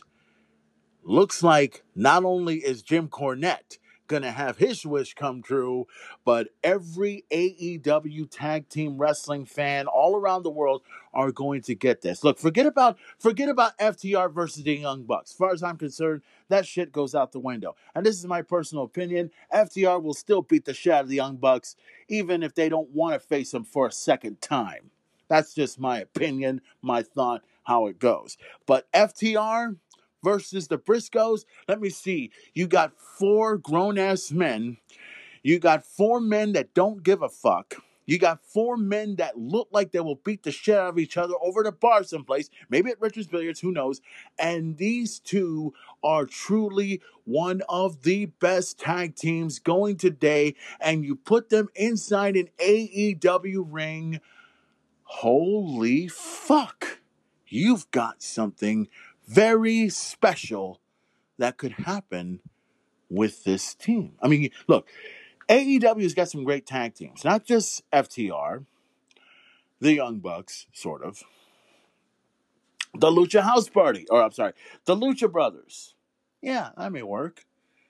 And who's the other one? Um, Bobby Fish and Adam Cole. Yeah, that could that could work out. Uh, the Varsity Blondes. That could work. They got some good tag teams over there in AEW. And who are the? Let's see. Who are the other? I mean, those are the only teams I can think of that are pretty good right now. Um, unless I'm missing another team and everything else like that, which is fine. Oh, uh, the acclaim, the acclaim. You can get those guys in the ring there. But just imagine the Briscoes, FTR, AEW tag team titles. Holy shit! I mean, the Briscoes will definitely make a huge name for themselves in AEW. And you know what's even good? You know what's even good? You know, AEW has the realest guy over in AEW and Eddie Kingston, right? There's not a whole lot of real tag teams out there. And I mean, what I mean by real, I'm talking about someone that doesn't go by no fucking script. Someone that actually says what they want to fucking say. Someone that can actually give you what you want instead of giving them what they want, if you know what I mean. So, yeah, and, and, and the Briscoes will fit perfectly with AEW. They will not only draw some money, they're to draw some fucking shit. They're to raise hell and create chaos and not give a fuck. And having FTR and, you know, FTR and the Briscoes in the same building, in the same company, tag team wrestling is going to go up a notch like you wouldn't believe. And I'll tell you this right now I'm going to enjoy the living hell out of this. And one thing's for certain the, what I saw afterwards when the Briscoe showed up, you know, and just to get this out of the way, when when FTR showed up, they were trying to beat the shit out of the Briscoes. The Briscoes were trying to beat the shit out of FTR. Security was coming in and trying to pull apart all all of them. Security was trying to get in. All the wrestlers were trying to get involved. It was chaotic over a final battle between FTR and the Briscoes. All I know is I can't wait. All of you can't wait. It's gonna be fucking epic. It's gonna be great. I can't wait to see how all this goes down. And one thing's for certain. One thing's for certain. AEW is going to get a whole lot better in 2022. Definitely. Definitely. With everything that's gone down, hey, I love where this is going. All I can, all, all I can say is, hey, Final Battle was badass. It was amazing. And we are not done yet. For you, it's probably December right before final battle. The news broke maybe just a week ago to myself and my roster mates that uh, all of us would pretty much be without a job come December. I always try to figure out what I'm supposed to learn from these situations. And this one, I'm finding out a little bit more about what drives me. For some, what drives them is money. For others, a legacy. For me, a dream. Love. I love Ring of Honor.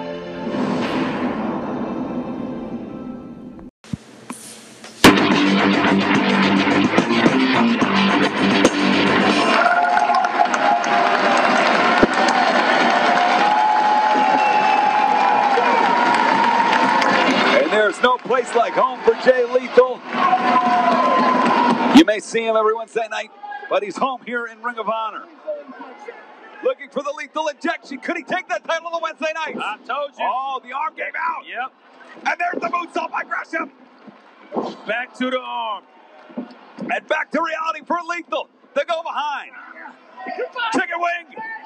Chicken wing. Can't quite lock the hands though. Those massive shoulders of Lethal too much. He's Trapping the arm. do it another way. And now climbing, climbing the ladder. The body scissors locked in. Trying to make him choke. Jay Lethal fighting with all he's got. Come on, Jay Lethal in trouble here. He's trying to find a way out here, but li- but Gresham is not giving up on trying to get this lock in. This is the definition of the octopus. He's gonna continue to try until he gets something locked in. He has his toe. This is the octopus. Down Oh, a cutter. Into the cutter. This is why they call Gresham the octopus because he try he tries he doesn't let you get any space. He doesn't let you breathe. He's on you at all times. And we see the foundation. It's the locker room. We see CB. Look at this. This is honor. Honor. The people are standing on their feet, Riccaboni. And honor lives, honor is real, and we're going to decide a champion in Baltimore. Will it be Gresham? Will he take the title with him to do Japan strong and determinants? Or will it be Jay Lethal who's taking it to AEW?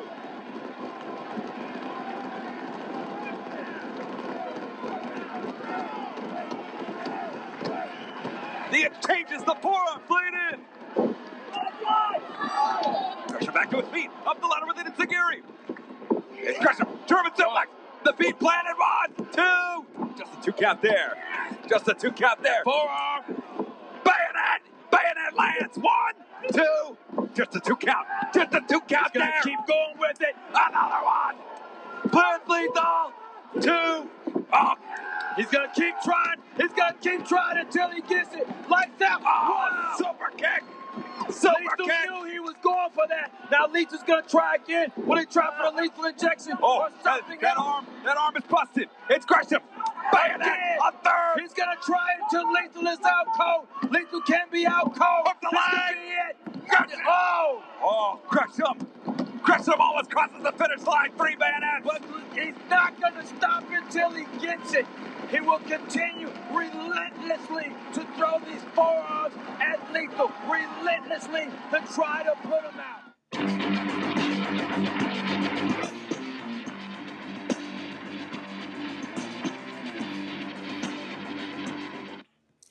So obviously, we're dealing with the final matchup right here for the Ring of Honor World Heavyweight Championship.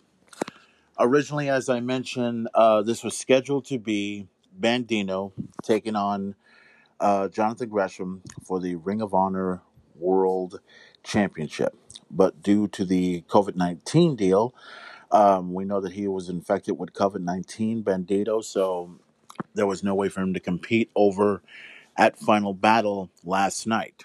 So, well, last night or, or Sunday night, however, or Saturday night, however, went down. So they decided that they were going to go ahead and bring in another AEW alumnus or AEW superstar who was also a Ring of, Ring of Honor alumni, which was uh, Jay Lethal. So Jay Lethal would go one on one against Jonathan Gresham for the Ring of Honor, the original Ring of Honor World Championship, the original championship that was first formed back in 2022. The belt looked extremely beautiful. It looked awesome. I loved how it looked and everything else like that, and and I liked how it uh, liked how it looked. So, man, I gotta tell you, it was good that it went down the way it went. You know, watching the match, uh, there was really not a whole lot of people that were over there that saw the event and everything uh, because as I was looking at the match, a lot of people were already. There were still some that were still in the crowd, and then there were some that were, you know, that left. I mean, there was a lot of empty seats over there, but a lot of people did not want to leave this match right here with uh, the Ring of Honor World Championship. Don- Jonathan Gresham was going to try everything in his power to win that Ring of Honor Championship, and it was something that he wanted for a long, long time, and it was something special. It was very, very something special. So all of a sudden, everybody was starting to come out, um, showing their support for how this match was going to go. It was a great match. I mean, I loved how it went. Um, you know, everybody in that, uh, everybody in the locker room pretty much emptied out. They were surrounding the ring, watching this matchup unfold, and it all, it all culminated with this last match right here. So it was at the end where Jonathan Gresham went ahead and won the Ring of Honor World Championship by defeating Jay Lethal, and it was epic. It was tremendous. So, to close out Final Battle, because we need to, I still feel that Ring of Honor is not done. I still feel that Ring of Honor still has a lot of hope. You know, you know, it was a long time ago. WCW was out of business in 2021 or 2001. And we knew that there was no hope, no hope for WCW to come back. A lot of people wish WCW would have come back. But now Ring of Honor is pretty much fighting this situation. We don't know exactly what the future holds for Ring of Honor. We know that there's supposed to be an appearance sometime around April of 2022. That seems to be the stage. Now, the thing that I'm worried about so much is what is going to happen to the landscape of Ring of Honor. I mean, what is gonna what is gonna happen exactly? I mean, is Ring of Honor gonna end up looking like AEW or looking like WWE, or is it gonna look like, or is it is it gonna be like another Clown Fest show? The thing with Ring of Honor is it has always been about pro wrestling. That's what it is, and and that's the thing that they present to the public. It's not just some Clown Fest show. It's it's Ring of Honor. It's pro wrestling at its best. You got some of the best wrestlers that came from this company. Everybody from Bryan Danielson to CM Punk to Adam Cole to um, Bobby Fish, Kyle O'Reilly, Seth Rollins, uh, Samoa Joe, um, Kevin Owens, Sami Zayn, um, a long list of great professional wrestlers that came from this Ring of Honor company and went on to do other things like go over to WWE or go over to Impact Wrestling or even even AEW. We don't know what the future holds for Ring of Honor, but we do know that Ring of Honor is still, in my eyes and the eyes of many, the best wrestling promotion going out there today.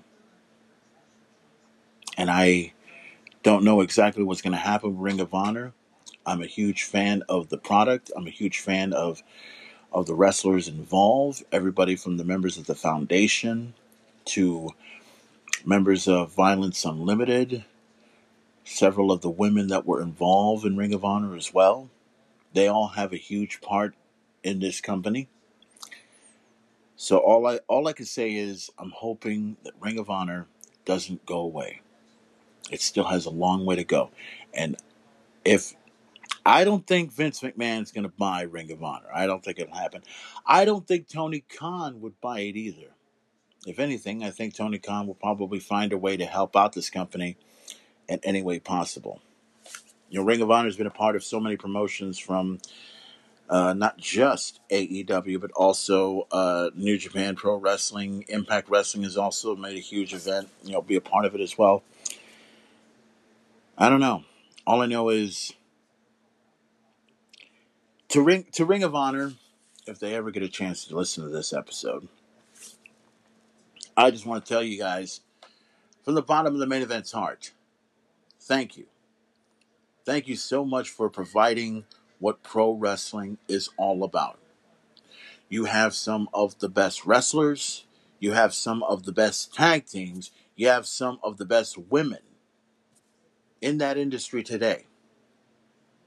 And some of them are moving on to bigger and better things, but no doubt one day they'll all come back and remember where they got their start from, and they got it from Ring of Honor.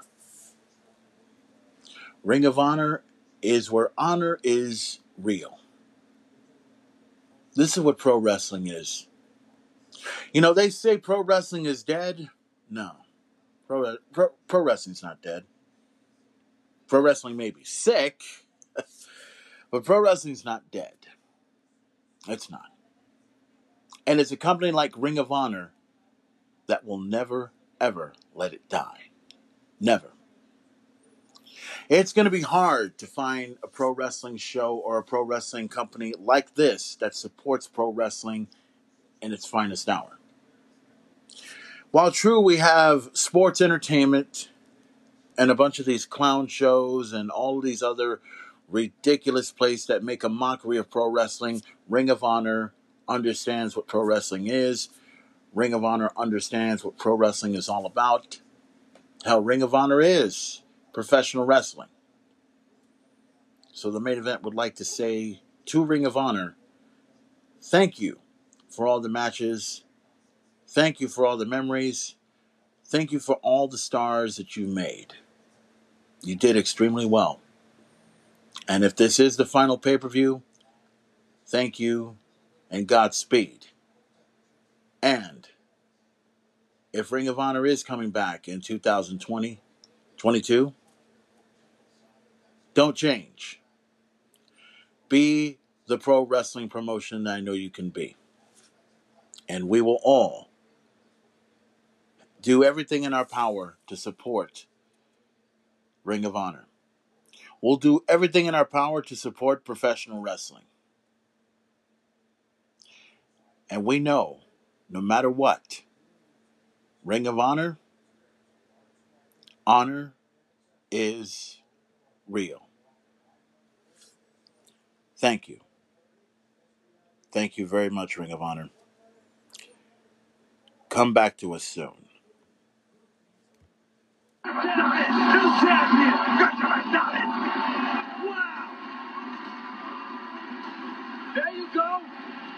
There you go.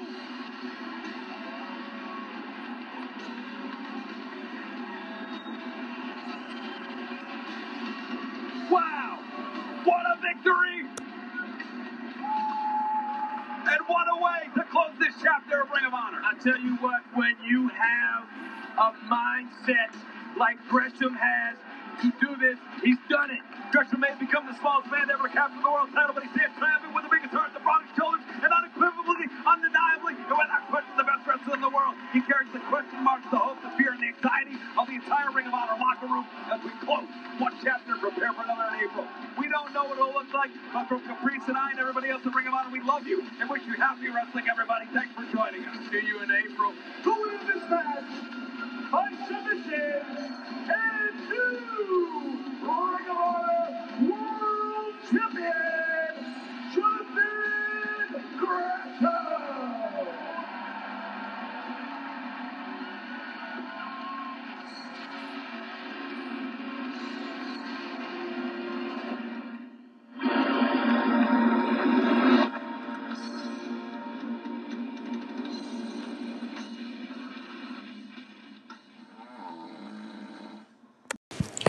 Okay, guys, we've talked a lot about what's been going on with Ring of Honor's final battle, their final event, and everything else like that.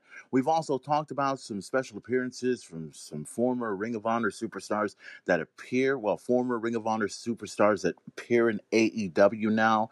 Talk about the likes of Bryan Danielson, CM Punk, the Young Bucks, Adam Cole, and much more. Now, most of these individuals are going to be a part of the event coming up this Wednesday on AEW Dynamite. We're talking about Winter is Coming. Now, just to give you guys an idea of what happened last year at Winter's Coming, a couple of things that took place over at Winter is Coming from last year, including, and the shocking, and this is still the part where, you know, we talked about what happened with the AEW World Championship. Last year, Jon Moxley was the man that had the AEW World Championship for quite a while, and then he lost it to Kenny Omega in controversial fashion because this is the part where, you know, I think I made this clear about a year ago when Kenny Omega won the championship. I mean, well, obviously, we already knew right away. Uh, with the appearance of Don Callis being over there, we know right away something was up. He shows up at ringside. He basically costs Jon Moxley the championship. Kenny Omega takes advantage of a helpless situation and becomes the T- the AEW World Champion. And since that time, Kenny Omega has defended his championship supposedly, and he's tried to hold on to this title as much as he could until he lost the championship to his former tag team partner, Hangman Adam Page, at Full Gear on November 13th. So now, this year, oh, and there's also another thing that happened at Winter is Coming. The appearance of former WCW superstar and WWE Hall of Famer Sting made an appearance at Winter is Coming from one year ago. And as a matter of fact, from what I understand, He's going to be making an appearance over there at Winter is Coming this year. Uh, well, not this year, but he's going to be making an appearance at the. Uh, well, no doubt he'll probably make an appearance at uh, AEW's uh, uh, Winter is Coming this year. But to give you guys an idea, now Hangman Adam Page is the world champion this year, and now he's scheduled to defend his championship against Bryan Danielson. Now, besides Bryan Danielson, we know that um, Hangman Adam Page won the uh, AEW World Championship at Full Gear, and at the same time as that was going on, Bryan Danielson went ahead and won the number one contendership for the AEW World Title when he defeated Miro in the middle of the ring. So now we got this one-on-one matchup, and I'm looking down the list. Well, actually, we'll we'll leave this one for last. There's a couple of other matches that are going to take place here. Let's see. Uh, we'll start with. Um, well, there's four matches, but I think there's more than four matches here, and I got it listed on the, on another site here. So let's see here. We'll start with Warlord. Let me get back to this real quick. We'll start with Wardlow with Shawn Spears in his corner, taking on Ma- Matt Sydal with Mac. I'm not sure if I'm pronouncing this correctly, but let me try it one more time. Wardlow going one on one against Matt Sydal with Matt. I can't pronounce this correctly. Okay, one more time and let's get this out of the way quickly. Wardlow with Shawn Spears in his corner of the pedicle to take on Matt Sydal with Mike Sydal in his corner. Now we got that out of the way. Mac Sydal, Mac, why the? oh God! Uh, Can, can can we be professional about this, please? All right, let's get this match over with. Okay. Okay, so this matchup here, this is going to be a pretty much an easy match, especially with Wardlow involved in this matchup. Uh, Matt Sydal, who's also a former, who's also a former Ring of Honor superstar as well. You know, he was a part of Ring of Honor for several years and everything. I think he was a tag team, and I'm not sure if he was a Ring of Honor World Champion. I may have to look into this and stuff. But anyways, uh, Warlord, uh, and and just to be fair about this, the winner of the matchup is going to be Warlord, uh, simply because he's on a major role here. Wardlow, who is the bodyguard of MJF, um, has been doing quite an impressive winning streak in the past couple of weeks on AEW Dynamite, and he has been on a tear as of late in AEW. He's basically become like you know how remember a long time ago, uh, uh, around the time I think it was two thousand three, two thousand four, right around the time actually around two thousand three, four, and five. I would have to go with. Uh, at the time, remember Evolution? Remember Triple H and Batista, Randy Orton, and everybody else involved? Well, they had this big man named Batista who would become this menacing bodyguard who would win tag team gold in evolution but then fans are starting were starting to get behind batista. It was they were starting to get behind him all the way as this took place. So then all of a sudden in 2005 batista gets an opportunity to go into the royal rumble and you know basically eliminating everybody in sight. And Around that time, Batista wins the Royal Rumble for the first time in 2005, and fans were getting behind the animal every single step of the way. All the way to the point where Batista would go ahead and win the championship at WrestleMania by defeating Triple H for the world title at WrestleMania 21. So now we're getting something, you know, very similar, very similar to the whole thing with Wardlow. He's a big man, he's strong, he's defeated almost everyone that got in his way. So now there's going to be a possibility, and I don't see it right now, but somewhere in the near future, we're going to see Wardlow turn on MJF. It's going to happen. Not now, but it's going to, you know, come off the come off the way it is. So the main event is going to go with Warlord in this one. He's going to defeat Matt Sydal in the match over Winter is Coming. All right, so the next matchup here is a no disqualification match between Hikaru Shida and Serena Deeb. These two have been going at it for quite some time. I think this is the one woman's match that everyone's looking forward to checking out. And this is going to be interesting to check out here. So this one's going to be tough because I'm a, I like Hikaru Shida. I like I like Serena Deeb because she was a former NWA Women's Champion. Uh, this is going to be tough to call, but if I were to call this matchup, Boy, uh, we know that Serena Deeb had an injury done to her at the hands of Hikaru and uh, well, um, man, I honestly I would hate for Serena Deeb to win. I really do, but I have this feeling that we're going to see Hikaru Shida win. I, I think for if this is a no disqualification match, this is going to be this. You you figure this would be straight up of uh, Serena Deeb's uh, alley. You would you would think that, but I think this is going to be more of a Shida's you know setup here because simply because you know she's got the kendo stick going. She's got that. There's always that that one stupid move where she goes ahead and uses the chair to advantage to take out her opponent. And no doubt, and and this is something that I'm gonna have to call. Unfortunately, it wouldn't surprise me at all if Vickie Guerrero or anybody else involved get involved in this matchup between Hikaru Shida and Serena Deeb. So the main event is going to go with um, Hikaru Shida to defeat Serena Deeb. That's going to be interesting to check out. Can't wait. So that's going to take place in the event. Main event is going to go with Hikaru Shida. The next matchup, MJF, who uh, who let's see, MJF versus Dante Martin, with both Sean's. Let's see, uh, I mentioned Shawn Spears and um, Wardlow. They're going to be in MJF's corner, and Dante Martin is going to be on the other side. The winner of the match is going to win the AEW Diamond Ring. So this one's going to be interesting here. You guys have known about the situation involving CM Punk and involving MJF.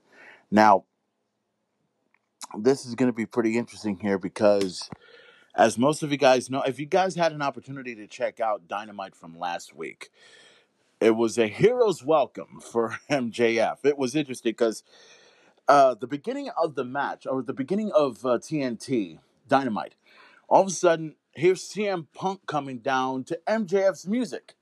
I'm like, really? He's coming down to MJF's music? That's fucking badass. The crowd was booing the living shit out of CM Punk. I mean, it, it was bad simply because they're in Long Island, New York. CM Punk is from Chicago, Illinois, and and basically, you know, CM Punk, heel CM Punk came out basically, you know, was telling everybody how bad the Islanders are, you know, because the Islanders come from New York City. So uh, the Blackhawks are a lot better than the Islanders. That's what uh, CM Punk referenced to. As a matter of fact, uh, you know what? I think can we play it? You know, just go ahead and get this out of the way here, so that way everybody can see what's about to happen here. Let me go ahead and put this down here, just so we can get everything all set up here.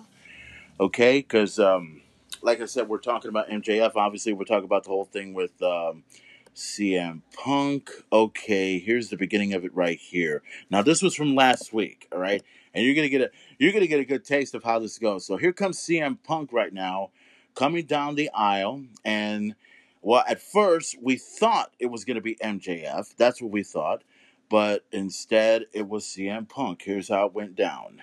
And what a horrible way to start our broadcast. I would agree. Hey, come on, I like MJF. Here, that's one of you. oh, this is MJF's hometown. Yes. Oh, wait a minute. Oh, what the hell? Look at this. Wait a minute. That's not MJF. That's that punk CM Punk. The one and only CM Punk is here. CM Punk, who engaged in a caustic war of words with MJF over the last few weeks. Why the hell would Punk hijack MJF's beautiful entrance? That's not very nice. You know, we, we talk about mind games, and MJF's the master of mind games. Well, while we have this break in the action, I want to remind everybody that our presenting sponsor, State Farm, is with us here tonight. State Farmers are part of the AEW family. Consider letting them become a part of yours. Like a good neighbor, State Farm is there. Wow, I don't think anybody here in the UBS arena at Belmont Park expected this. I didn't expect this. No, that shocked us all, and we talked about uh, how MJF was from Long Island. This is his hometown. That's what they expected when they heard the music. And this is not quite the reaction I guess I would have expected for CM Punk, but as you said, Taz, he's walking into enemy territory here. He's from Chicago, Punk. Yeah, you know what? He's used to hearing boos throughout his career. It's nothing. What are you It's nothing. It, it, it's nothing new, man. I mean, listen, he's been on both sides of the aisle. We know that, but That's all you got, man. Chicago is so much louder. whoa, Saying? pulling no punches. I love it. Seriously, that's all you got? Somebody call Barry Trotz. I figured out why the Islanders have yet to win a game in this building. Wow. See, that's not right. That's Oh, a low blow, right? I'm an Islander fan. That's a low blow. That's from a Chicago Blackhawks fan right there. Low, low blow. Should I continue? No. Well, y'all certainly don't disappoint, unlike your guy, MJF. And that's why I'm out here. He is your guy, right? This is your guy?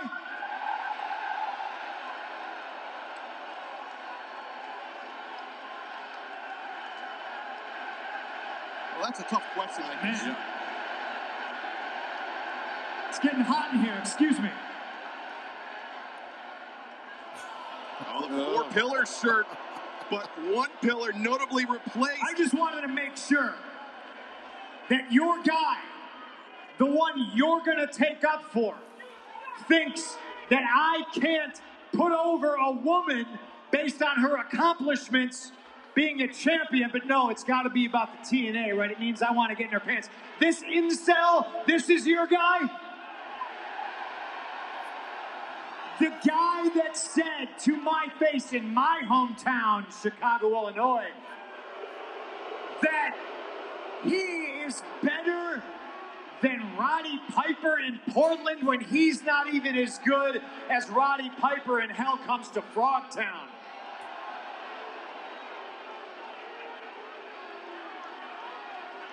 This is your guy. In my hometown, I stepped to him in his face and I said, let's do it right here, right now. He took his sport coat off, he took his watch off, he bowed up, and then he ran out of the ring. That was two weeks ago. One week ago, oh wait, oh wait.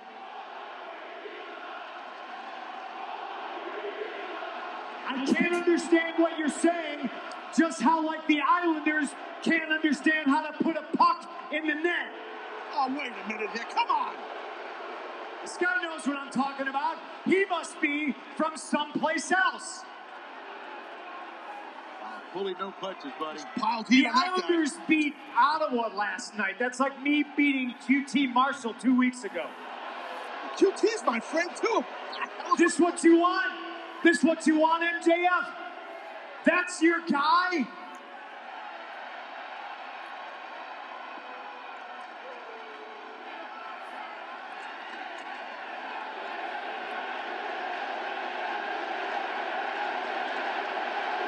Pride and joy of Plainview, Long Island, MJF. Might be an overstatement. So here's what I want. I wanted to come out here and see how you guys would react to all this. I'm a little bit taken back that that's your guy, but I understand. See, when I was a kid, I hated Dennis Rodman just like the entire city of Chicago did because he played for the Detroit Pistons. And then in 1995, all of a sudden, Rodman played for the Bulls. Rodman was my guy. That's my worm. I understand. MJF is your worm. So I'm not mad at you. I just feel a little bit sorry for you. I'm letting everybody here know right now I have my eyes set next week on the AEW Championship match. The champion, Hangman Adam Page, goes against the Dragon, Bryan Danielson. And I want next, and I gotta believe that your guy, your hero, MJF, he wants next too. But that's the thing, there's this thing between me and him right now. And I think we gotta settle that before one of us, probably me, let's be honest, goes on to fight for the AEW title. I've tried twice to get him in the ring right now, but he runs. And you guys want to cheer that, that's on you. You can look yourself in the mirror and sleep at night. That's fine.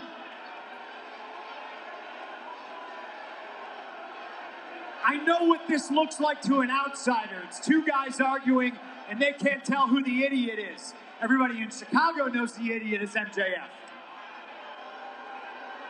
I propose me and him settle it, just like I said the week before, just like I said two weeks ago.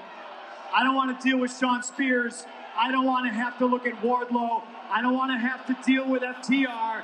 It's between me and MJF, who, by the way, stooped as low as to bring my dog Larry into this. What? And Larry has more balls than MJF, and he's neutered. Ooh, I love it. That's a good one.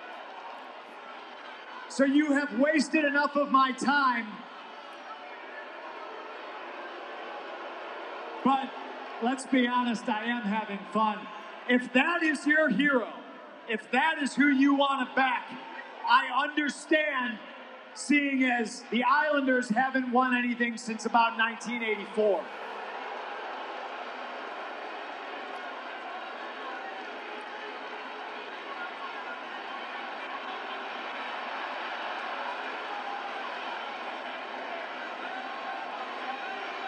So I'll lay out the challenge.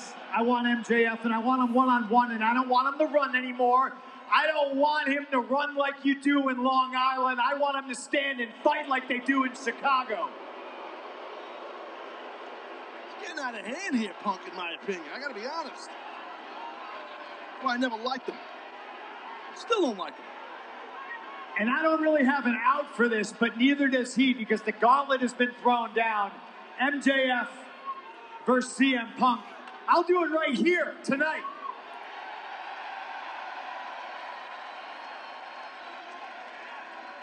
I don't think he'll agree to it. I don't think there's a man in this building that would, agree to it.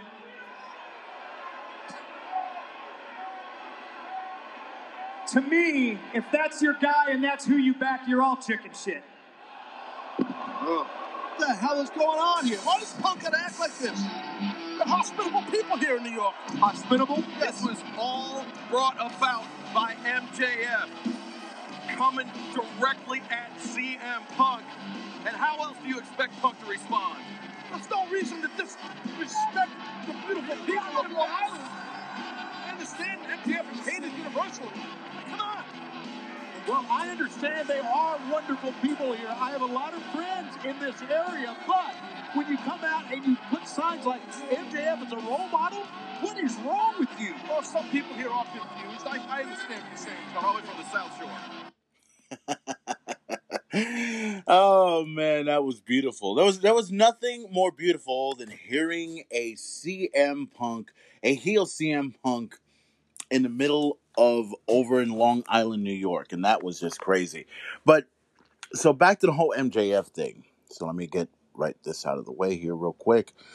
Okay, so we know MJF on that same night he went ahead and won the um the Diamond Ring Battle Royal. Okay, and ba- and basically it was also a swerve to this whole thing, and we're gonna step uh, step aside for the MJ part out of the way, MJF part out of the way. Dante Martin, who we know was uh, part of a tag team a long time ago, and then he teamed up with um, with Lio Rush, and then all of a sudden he signed with Team Taz, and then it became let's see the final three individuals: Dante Martin, MJF, and Ricky Starks. So then we were thinking the same thing that we were, you know, I was thinking that I had this strange feeling that Dante was going to throw him out of the ring somehow. I don't know why, but he did it. He did it. He went ahead and threw and threw Ricky Starks out of the ring, and Taz is upset about this. Okay, here's the confusing part, and and and follow along with me on this one, if you will. So Dante Martin signs a contract, signs a contract, right? And goes ahead and decides, okay, screw it. We've got him. Dante's a part of Team Taz. Everything's all cool. But I kept telling people over and over again don't believe in the fact that he just signed a piece of paper. Believe the fact that something's going to go down. Now, unless he's really a part of Team Taz, why hasn't he attacked Lio Rush yet? Every single week, you know, ever since he signed with Team Taz, I kept expecting Dante Martin to attack Lio Rush. Even when they were in the Battle Royal together, they didn't even, they didn't even, well, they were close to each other, but they were not there. So by the time Lio Rush was already out the building, out of the ring and everything, it was down to the last three. And I'm thinking, okay, MJF's in serious trouble. There's Ricky, there's Ricky Starks on one side, and there's Dante Martin on the other. He's gonna go. They're both gonna go ahead and attack MJF and throw him out of the ring. And Team Taz's part, they thought that it was gonna be these two competing one on one for the ring, but instead, it's gonna end up Dante Martin going up against MJF because Ricky Starks was eliminated at the hands of Dante Martin. So at Winter's Coming, this coming Wednesday night on Dynamite, it's going to be MJF who's going to be defending his ring for the second year in a row or third year in a row, and he will take on Dante Martin for the ring. Now, this one's going to be interesting because there's a bunch of scenarios you have to look at in this one. Okay, one scenario you got MJF who's having his problems with CM Punk. And CM Punk had just said that he's going to get his hands on the AEW World Championship, which that could happen.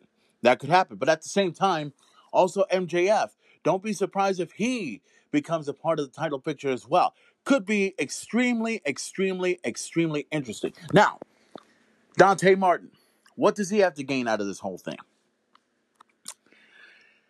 Dante Martin, who basically in their minds is swerved, right? Is swerved from the whole thing. Here's here's what I'm looking at here. If he really signed the contract and he's really part of Team Taz, what the hell does Taz have to complain about? They're still going to get the ring. That's the whole point of it. Taz was extremely upset, extremely mad, how everything went down and everything, right? So I'm like, okay, so what the fuck does he have to be upset about? Okay, Ricky Starks was thrown out of the building. Okay, thrown over the ring, over the top rope or whatever. He's eliminated. So now you got a member of Team Taz going after the ring. Apparently, Team Taz didn't think so. They were thinking, this is what they were thinking. They were thinking that they wanted Ricky Starks to go after MJF. But they got Dante Martin. They feel it's a swerve, but to me, I don't think it is. But you never know. I mean, this could be a trickery. So, who am I going to pick in this match? Who am I going to pick to win?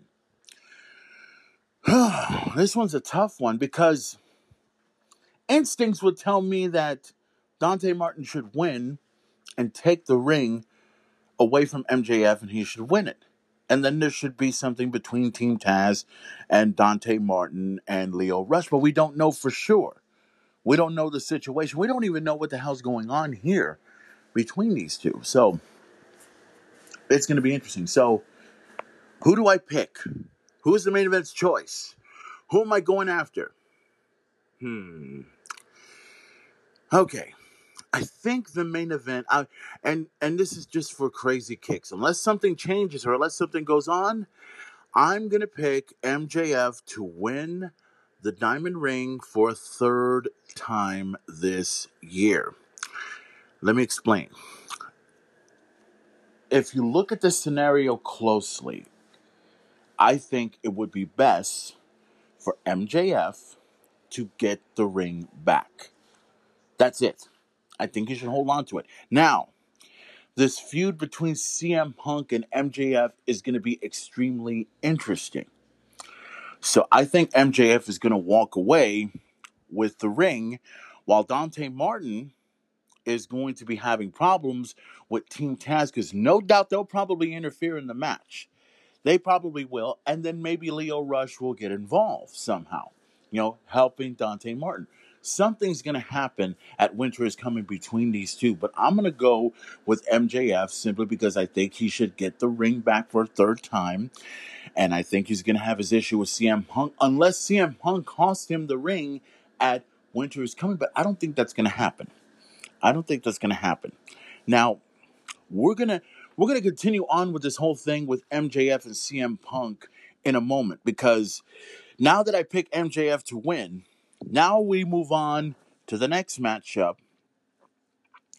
which is going to be for the AEW World Championship. Hangman Adam Page to go up against Bryan Danielson for the you know AEW Championship. This one is once again another interesting scenario. Here's why. Hangman Adam Page, who has come back from maternity leave because, you know, we all know that he had a baby and everything else like that, goes over and wins a battle royal and then moves on to full gear, defeats Kenny Omega for the AEW World Championship full gear. Then you got Bryan Danielson, who was in a number one contenders match to determine who would be the man to take on the AEW World Championship. It originally was supposed to be Bryan Danielson against Jon Moxley, and we know the whole story involving Jon Moxley, and we know how that story went down, and we wish nothing but the best for Jon Moxley, and we hope he comes back very, very soon. So his replacement was Miro, which was the right call, was the very right call. Then, of course, we know what happened. Miro lost the match to Daniel Bryan, and now he becomes the number one contender for the AEW World Championship. Now, since then, Hangman Adam Page and Daniel Bryan have both had their confrontations. Now, Bryan Danielson has pretty much kicked the head, as he said, off of all the members of the Dark Order, almost all of them anyway. He went from, uh, let's see, I think it was Evil Uno first, then Colt Cabana, and then uh, I forgot who the other one was. I know the last one was uh, uh, Silvers, is John Silvers, is that that's what that dude's name is? That midget guy, you know, he looks like a midget and everything. But anyways, so now it comes down to the last two. It's going to come down to Hangman. It's going to come down to Bryan Danielson. Now, who do I think is going to win this match? Now, this one's going to be an easy one, but you're going to see an interesting scenario on my part. So listen to this. The main event is going to go with Hangman Adam Page to retain the championship. It's going to happen. Now, you're going to see something that may happen. This is just a prediction, this is just a thought. Okay? Now, the thought is Hangman Adam Page is going to have his match against Bryan Danielson, right? And we just talked about MJF and CM Punk. And CM Punk wants to go after the AEW World Championship. Now, follow along with this if you can. Now, Bryan Danielson winning the AEW World Championship would be great. It would be great, but I don't think it should happen at Winter is Coming. No, I don't think it will. If anything, it needs to happen at the next pay per view. At, at Revolution, which is going to happen around March time, right around the month of WrestleMania. Well, actually, WrestleMania's month is on April, right? So Revolution is going to happen on March in 2022. Now, follow along with me we got a scenario where you got Hangman Adam Page and Bryan Danielson competing for the AEW World Championship, while you got another scenario where you got CM Punk and MJF having a little feud going and could possibly compete for the AEW World Championship somewhere in the future. Now, what happens when you combine these two scenarios in one place? It's simple. You've got a fatal four way match to determine who would be the AEW World Championship, a champion, I'm sorry, at Revolution. Think about it. My prediction, I'm still going with Hangman Adam Page to retain the title, okay? But say you got Bryan Danielson, Hangman Adam Page, CM Punk, and MJF at Revolution. You got these four individuals competing for the AEW World Championship. This will be interesting to to follow along here. Now, I don't think that's what anyone's thinking at this point, but you know, just you keep an open mind. Just keep an open mind all the way because to me, if Hangman Adam Page retains the title at Winter is Coming, and then somehow MJF and CM Punk get their, you know, you know, get their feud going uh, because obviously a lot of people want to see this one-on-one match, but I don't think it'll happen anytime soon. Maybe Revolution would be perfect. Revolution would be perfect, but I think it would be better at Double or Nothing. But We'll discuss that when the time is right. But I'm thinking on and winter is coming. Well, we'll, we'll talk about winter is coming in a minute because I'm thinking I'm think I have a lot of these things in my head that I'm thinking about where I can see the championship still in Hangman Adam Page's hands. I see Bryan Danielson still going after Hangman Adam Page, and then you go ahead and add CM Punk and add MJF and make it into a match at Revolution. That could happen, but as I stated before, I'm thinking ahead of myself. I'm thinking way too much about this because who knows? Hangman could take on MJF one on one, or Hangman could take on CM Punk. It could be anything to take place at Revolution. But as I stated before, we're thinking ahead of ourselves. So, at Winter is Coming for the AEW World Championship, as I stated before, Hangman Adam Page, to me, is going to retain his championship against Bryan Danielson. Is it going to be a one on one match? Is it going to be fair? Is it going to be double disqualification? Is it going to be a double countout? Is somebody going to interfere in this match at AEW's Winter is Coming this coming Wednesday night? We're all going to have to find out. We're all going to have to happen, you know, see this right here at on TNT and hopefully we'll get a chance to find out exactly what's going to happen. Get a chance to check out TNT this coming Wednesday, AEW's Dynamite, AEW's Winter is Coming is going to happen live Wednesday night on TNT. It should be epic. And if you guys got nothing to do on a Wednesday night and you want to chill out at home and check out some great wrestling action, AEW Dynamite is the place for you. Winter is coming, and to announce these matches one more time a singles match Wardlow going one on one against Matt Sydal. Hikaru Shida and Serena Deeb in a no disqualification match. MJF to go one on one against Dante Martin. And of course, the AEW World Heavyweight Championship will be decided as Hangman Adam Page to take on Bryan Danielson. Those are the matches, and and I believe, and I believe I heard, and this hasn't been official as of yet, unless something comes up and everything. We know that I think the TNT Championship is supposed to be decided as well. I think the TNT Championship, uh, the TNT Championship is supposed to be decided.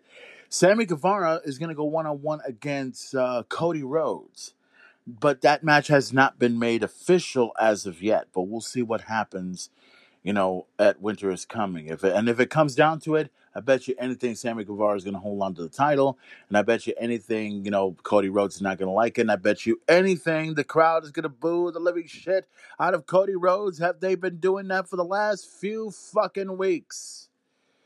We know everyone is looking forward to you know just booing the shit out of Cody Rhodes, and and, and look, I like Cody regardless. I like Cody, but Sasuke, you need to turn heel now. You cannot be John Cena. You can't. We can all agree upon that. But, anyways, check out AEW's Winter is Coming live this Wednesday only on TNT. It should be epic to check out. Be ready for that.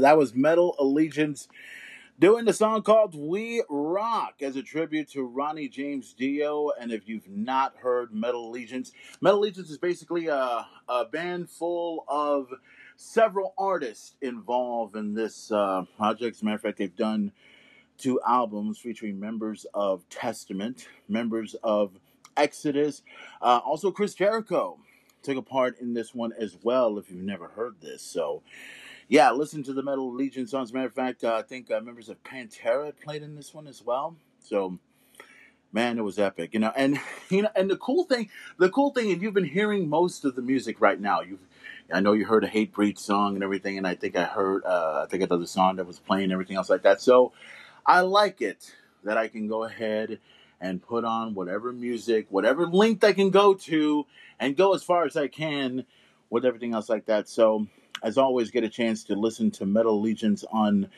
YouTube, or you can listen to it on Spotify or Pandora or wherever it is you find your favorite music. Okay. We're almost at the end of the show here. My God, we're almost at the end here. But um, got a lot of stuff we need to talk about over here. Uh, let's talk about what's going to happen. We talked about um, several several stuff that's been going on in professional wrestling. We've talked about Final Battle. We've talked about winter is coming. We also know that WWE is going to be having their day one event that's going to happen live on pay per view on Saturday night, January 1st of 2022. And as always, these are the matches that are going to take place, and no doubt more matches are going to be announced along the way. Big E scheduled to defend the WWE Championship in a triple threat match against Seth Rollins and Kevin Owens. Also, Roman Reigns is scheduled to defend the Universal Championship at day one when he meets the Beast Incarnate, Brock Lesnar. There, uh, the SmackDown Tag Team Championship will be decided. As a matter of fact, there's going to be about two championships if things go according to plan here. So, the Usos, Jimmy and Jay Uso, are going to be scheduled to defend their tag team championship against King Woods and Sir Kofi of the New Day for the SmackDown Tag Team Championship. Also in a one-on-one match, Edge will go one-on-one against The Miz, and they did have, unless something changes over here, because they did have a match for the Raw Tag Team titles, and it was scheduled on here, but I don't think they added on here. But just to get it out of the way, the Street Profits, uh, I believe. Let's see. Randy Orton and Matt Riddle of RK Bro are going to be defending their Raw Tag Team titles at day one, if if it happens, against the Street Profits. So uh, unless that happens on Monday Night Raw, then I'll never know. But I think that's going to happen at day one.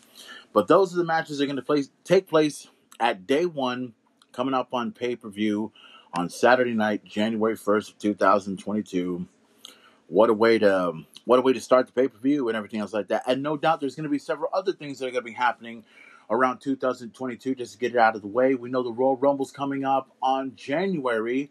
I believe it's on the 26th or 27th. We also got uh, NXT New Year's Evil. That's coming up as well. And of course, AEW. And just to go ahead and get this out of the way because I never had a chance to talk about it on the uh, Winter, Winter is Coming segment.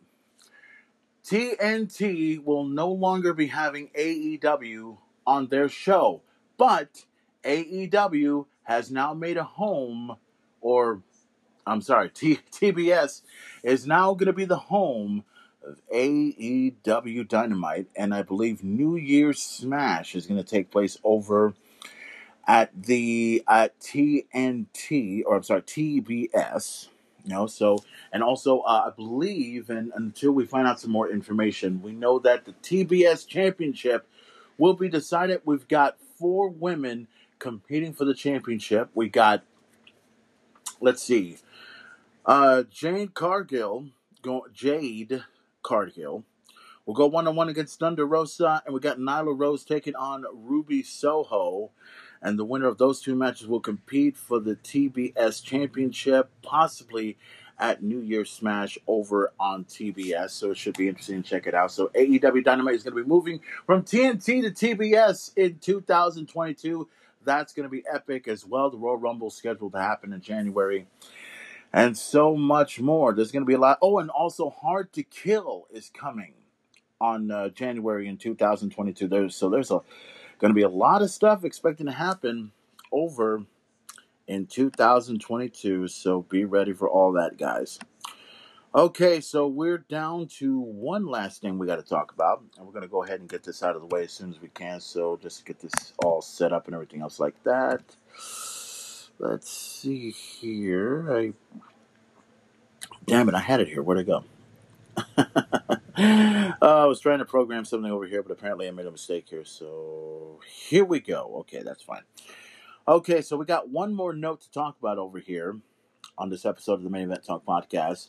Um, big congratulations are in order right now. Yes, uh, you guys have probably heard the news here, and I'm looking at this right here on the WrestlingInc.com right here. They posted out this website. This took place on November, oh, I'm sorry, on December 12th, which was on Sunday.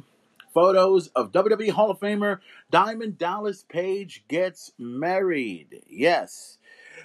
Diamond Dallas Page gets married. WWE Hall of Famer uh, Diamond Dallas Page married his girlfriend of two years, Paige McMahon, and no, no relation to Vince McMahon or Shane McMahon or Stephanie McMahon. Just to get that out of the way. So last Thursday, December 9th, her name uh, is now Paige Page. P- okay, okay. Oh, uh, th- this has got to be funny here. I'm going to go ahead and get this out of the way. So let me get this straight. Diamond Dallas Page is going to marry a woman that had a last name by the name of, of McMahon, but now is going to be officially called Page. So her name is Paige McMahon, so she's going to be known as Paige Page. Page. Diamond Dallas Page, meet Paige Page. Page. Turn the page. oh my god, I cannot believe that. Okay, so he's gonna marry it. Paige is gonna be a page and everything else like that. Okay, so Paige McMahon is a retired adventure athlete. The wedding was a surprise to Paige. DDP and his daughter Brittany uh, organized the wedding and rented out the hotel in Chattanooga, Tennessee. Uh, DDP and his daughter created a false invitation to a friend, a red and white Christmas theme party. He then invited uh, 115 of the couple's closest friends and family to uh, to a very real black and white wedding. The guests of the wedding uh, included WWE Hall of Famer Rob Van Dam, uh, Katie Forbes, Marc Mero, uh, Harold the Ice Train Ho- Hodgett, Enzo Big Cass, Ace Austin, Erik Watts, uh, Court TV analyst Julie Grant, Gia Miller, and Hollywood Yates. Uh, let's see. Uh, Wrestling Inc. received the press release below regarding the wedding. It says here WWE Hall of Famer Diamond Dallas Page, 65, uh, surprises his girlfriend of two years, retired, blah, blah, blah. We just talked about that. Yes, DDP threw a surprise wedding. Of course he did. Page and his daughter, uh, eventual, uh, let's see, into, uh, I can't even read this correctly here. Event planner, um, Brittany Page organized the roast or the thing or whatever. Uh, just trying to. Um, sorry, I was trying to roll out this what. sorry about that. I was trying to uh, do something right here, but anyway, it says here. Uh, let's see. They rented out uh, the the dwell. That's what it's called over in Chattanooga, creating a false advertisement wedding. Um, let's see. Came. Let's. Uh, I'm sorry. I'm just trying to read all this and everything else like that. Um, was there any more information after that? No. uh, Shit. Okay. Well, anyways, um, oh my god, let me try this one more time just to get this out of the way because uh, something happened and everything else like that. But anyways, it says the rent out of the entire banquet hotel uh, created a false invitation, friends, red and white Christmas theme party, invited 115 people, couples, and yada, yada, yada. Okay, corner and hot of the party. Uh, McMahon more a red backless seat evening gown. Okay, that's fine. I've, uh, well, that's not for me to worry about. But anyways, Page wore. Um, okay, so it's basically among the guests, yada yada yada.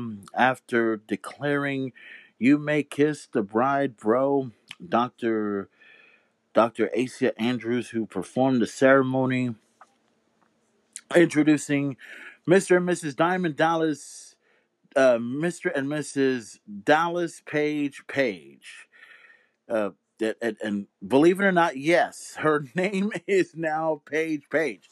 Now, and just to get this out of the way here, because uh, it, it's interesting because her first name is Paige, but it's spelled and and just to get this out of the way, her her name is Paige, which means it's P A Y G E. That's Paige. The other one is Page, which is P A G E. Not to be confused with the other Page from WWE's Diva, Total Divas, as in P A I G E. My God, we got a lot of pages here. Fuck. I'm surprised I didn't play that song from Metallica or that, that old school song. You know that here I am on the road again. Ah, turn the page. oh God. So, anyways, big congratulations go out to Diamond Dallas Page and his lovely wife Paige Page. Pa- Page. I'm sorry. That, it's gonna be it's gonna be getting hard getting used to in this one. Okay, so Diamond Dallas Page, congratulations go out to him and his wife Paige. Now they're called the Page, and he's married to a Page, who her name is Paige. And I know I'm gonna go ridiculously stupid as I'm saying all this stuff, but anyways, big congratulations go out to Diamond Dallas Page for marrying his girlfriend of two years. Um, we here in the main event talk want to go ahead and say, uh, you know, congratulations to Diamond Dallas Page and his wife and everything else like that. So, yep, he's married to a Page. Page is married to Page, and her name is Page. oh God, I'm gonna be going on this forever. Okay, so that's gonna do it for this edition of this episode of the Main Event Talk podcast. Once again, guys, before I go ahead and go follow the main event, oh, before we go ahead and talk about my plugs and everything else like that, uh, follow, let's see, don't forget to check out the two events that are going to be taking place over at Richard's Billiards. Uh, the Tony's Twisted Christmas Spectacular is going to take place live Friday, December 17th. The main event will be there for that. Also, um, the Krampus night event is going to take place on Stone Cold Steve Austin's birthday, live Saturday, December 18th. Remember, it's going to be a cold, dark chill. It's going to happen over at Richard's Billiards, so be there for that event as well. Follow the main event on Twitter at twitter.com slash at main event player. You can also follow me on Instagram at instagram.com slash at main event player. We are still in the works of trying to get my main event talk Facebook page up and running right now. It is deleted, but I believe on the 14th it should be officially deleted, and then hopefully we get everything up and running, and we should be able to get the main event talk Facebook page up and running by at least 2022. So hopefully you guys will give, be given the detail about what's going on and everything else like that. And if you want to be my friend on Facebook, as I always say, proceed at your own risk. So, once again, the main event has done it again. I've put everything together. We've talked about Ring of Honor's final battle. We talked about Winter is Coming. We've talked about the Richards Billiards event. We talked about all those events and much more.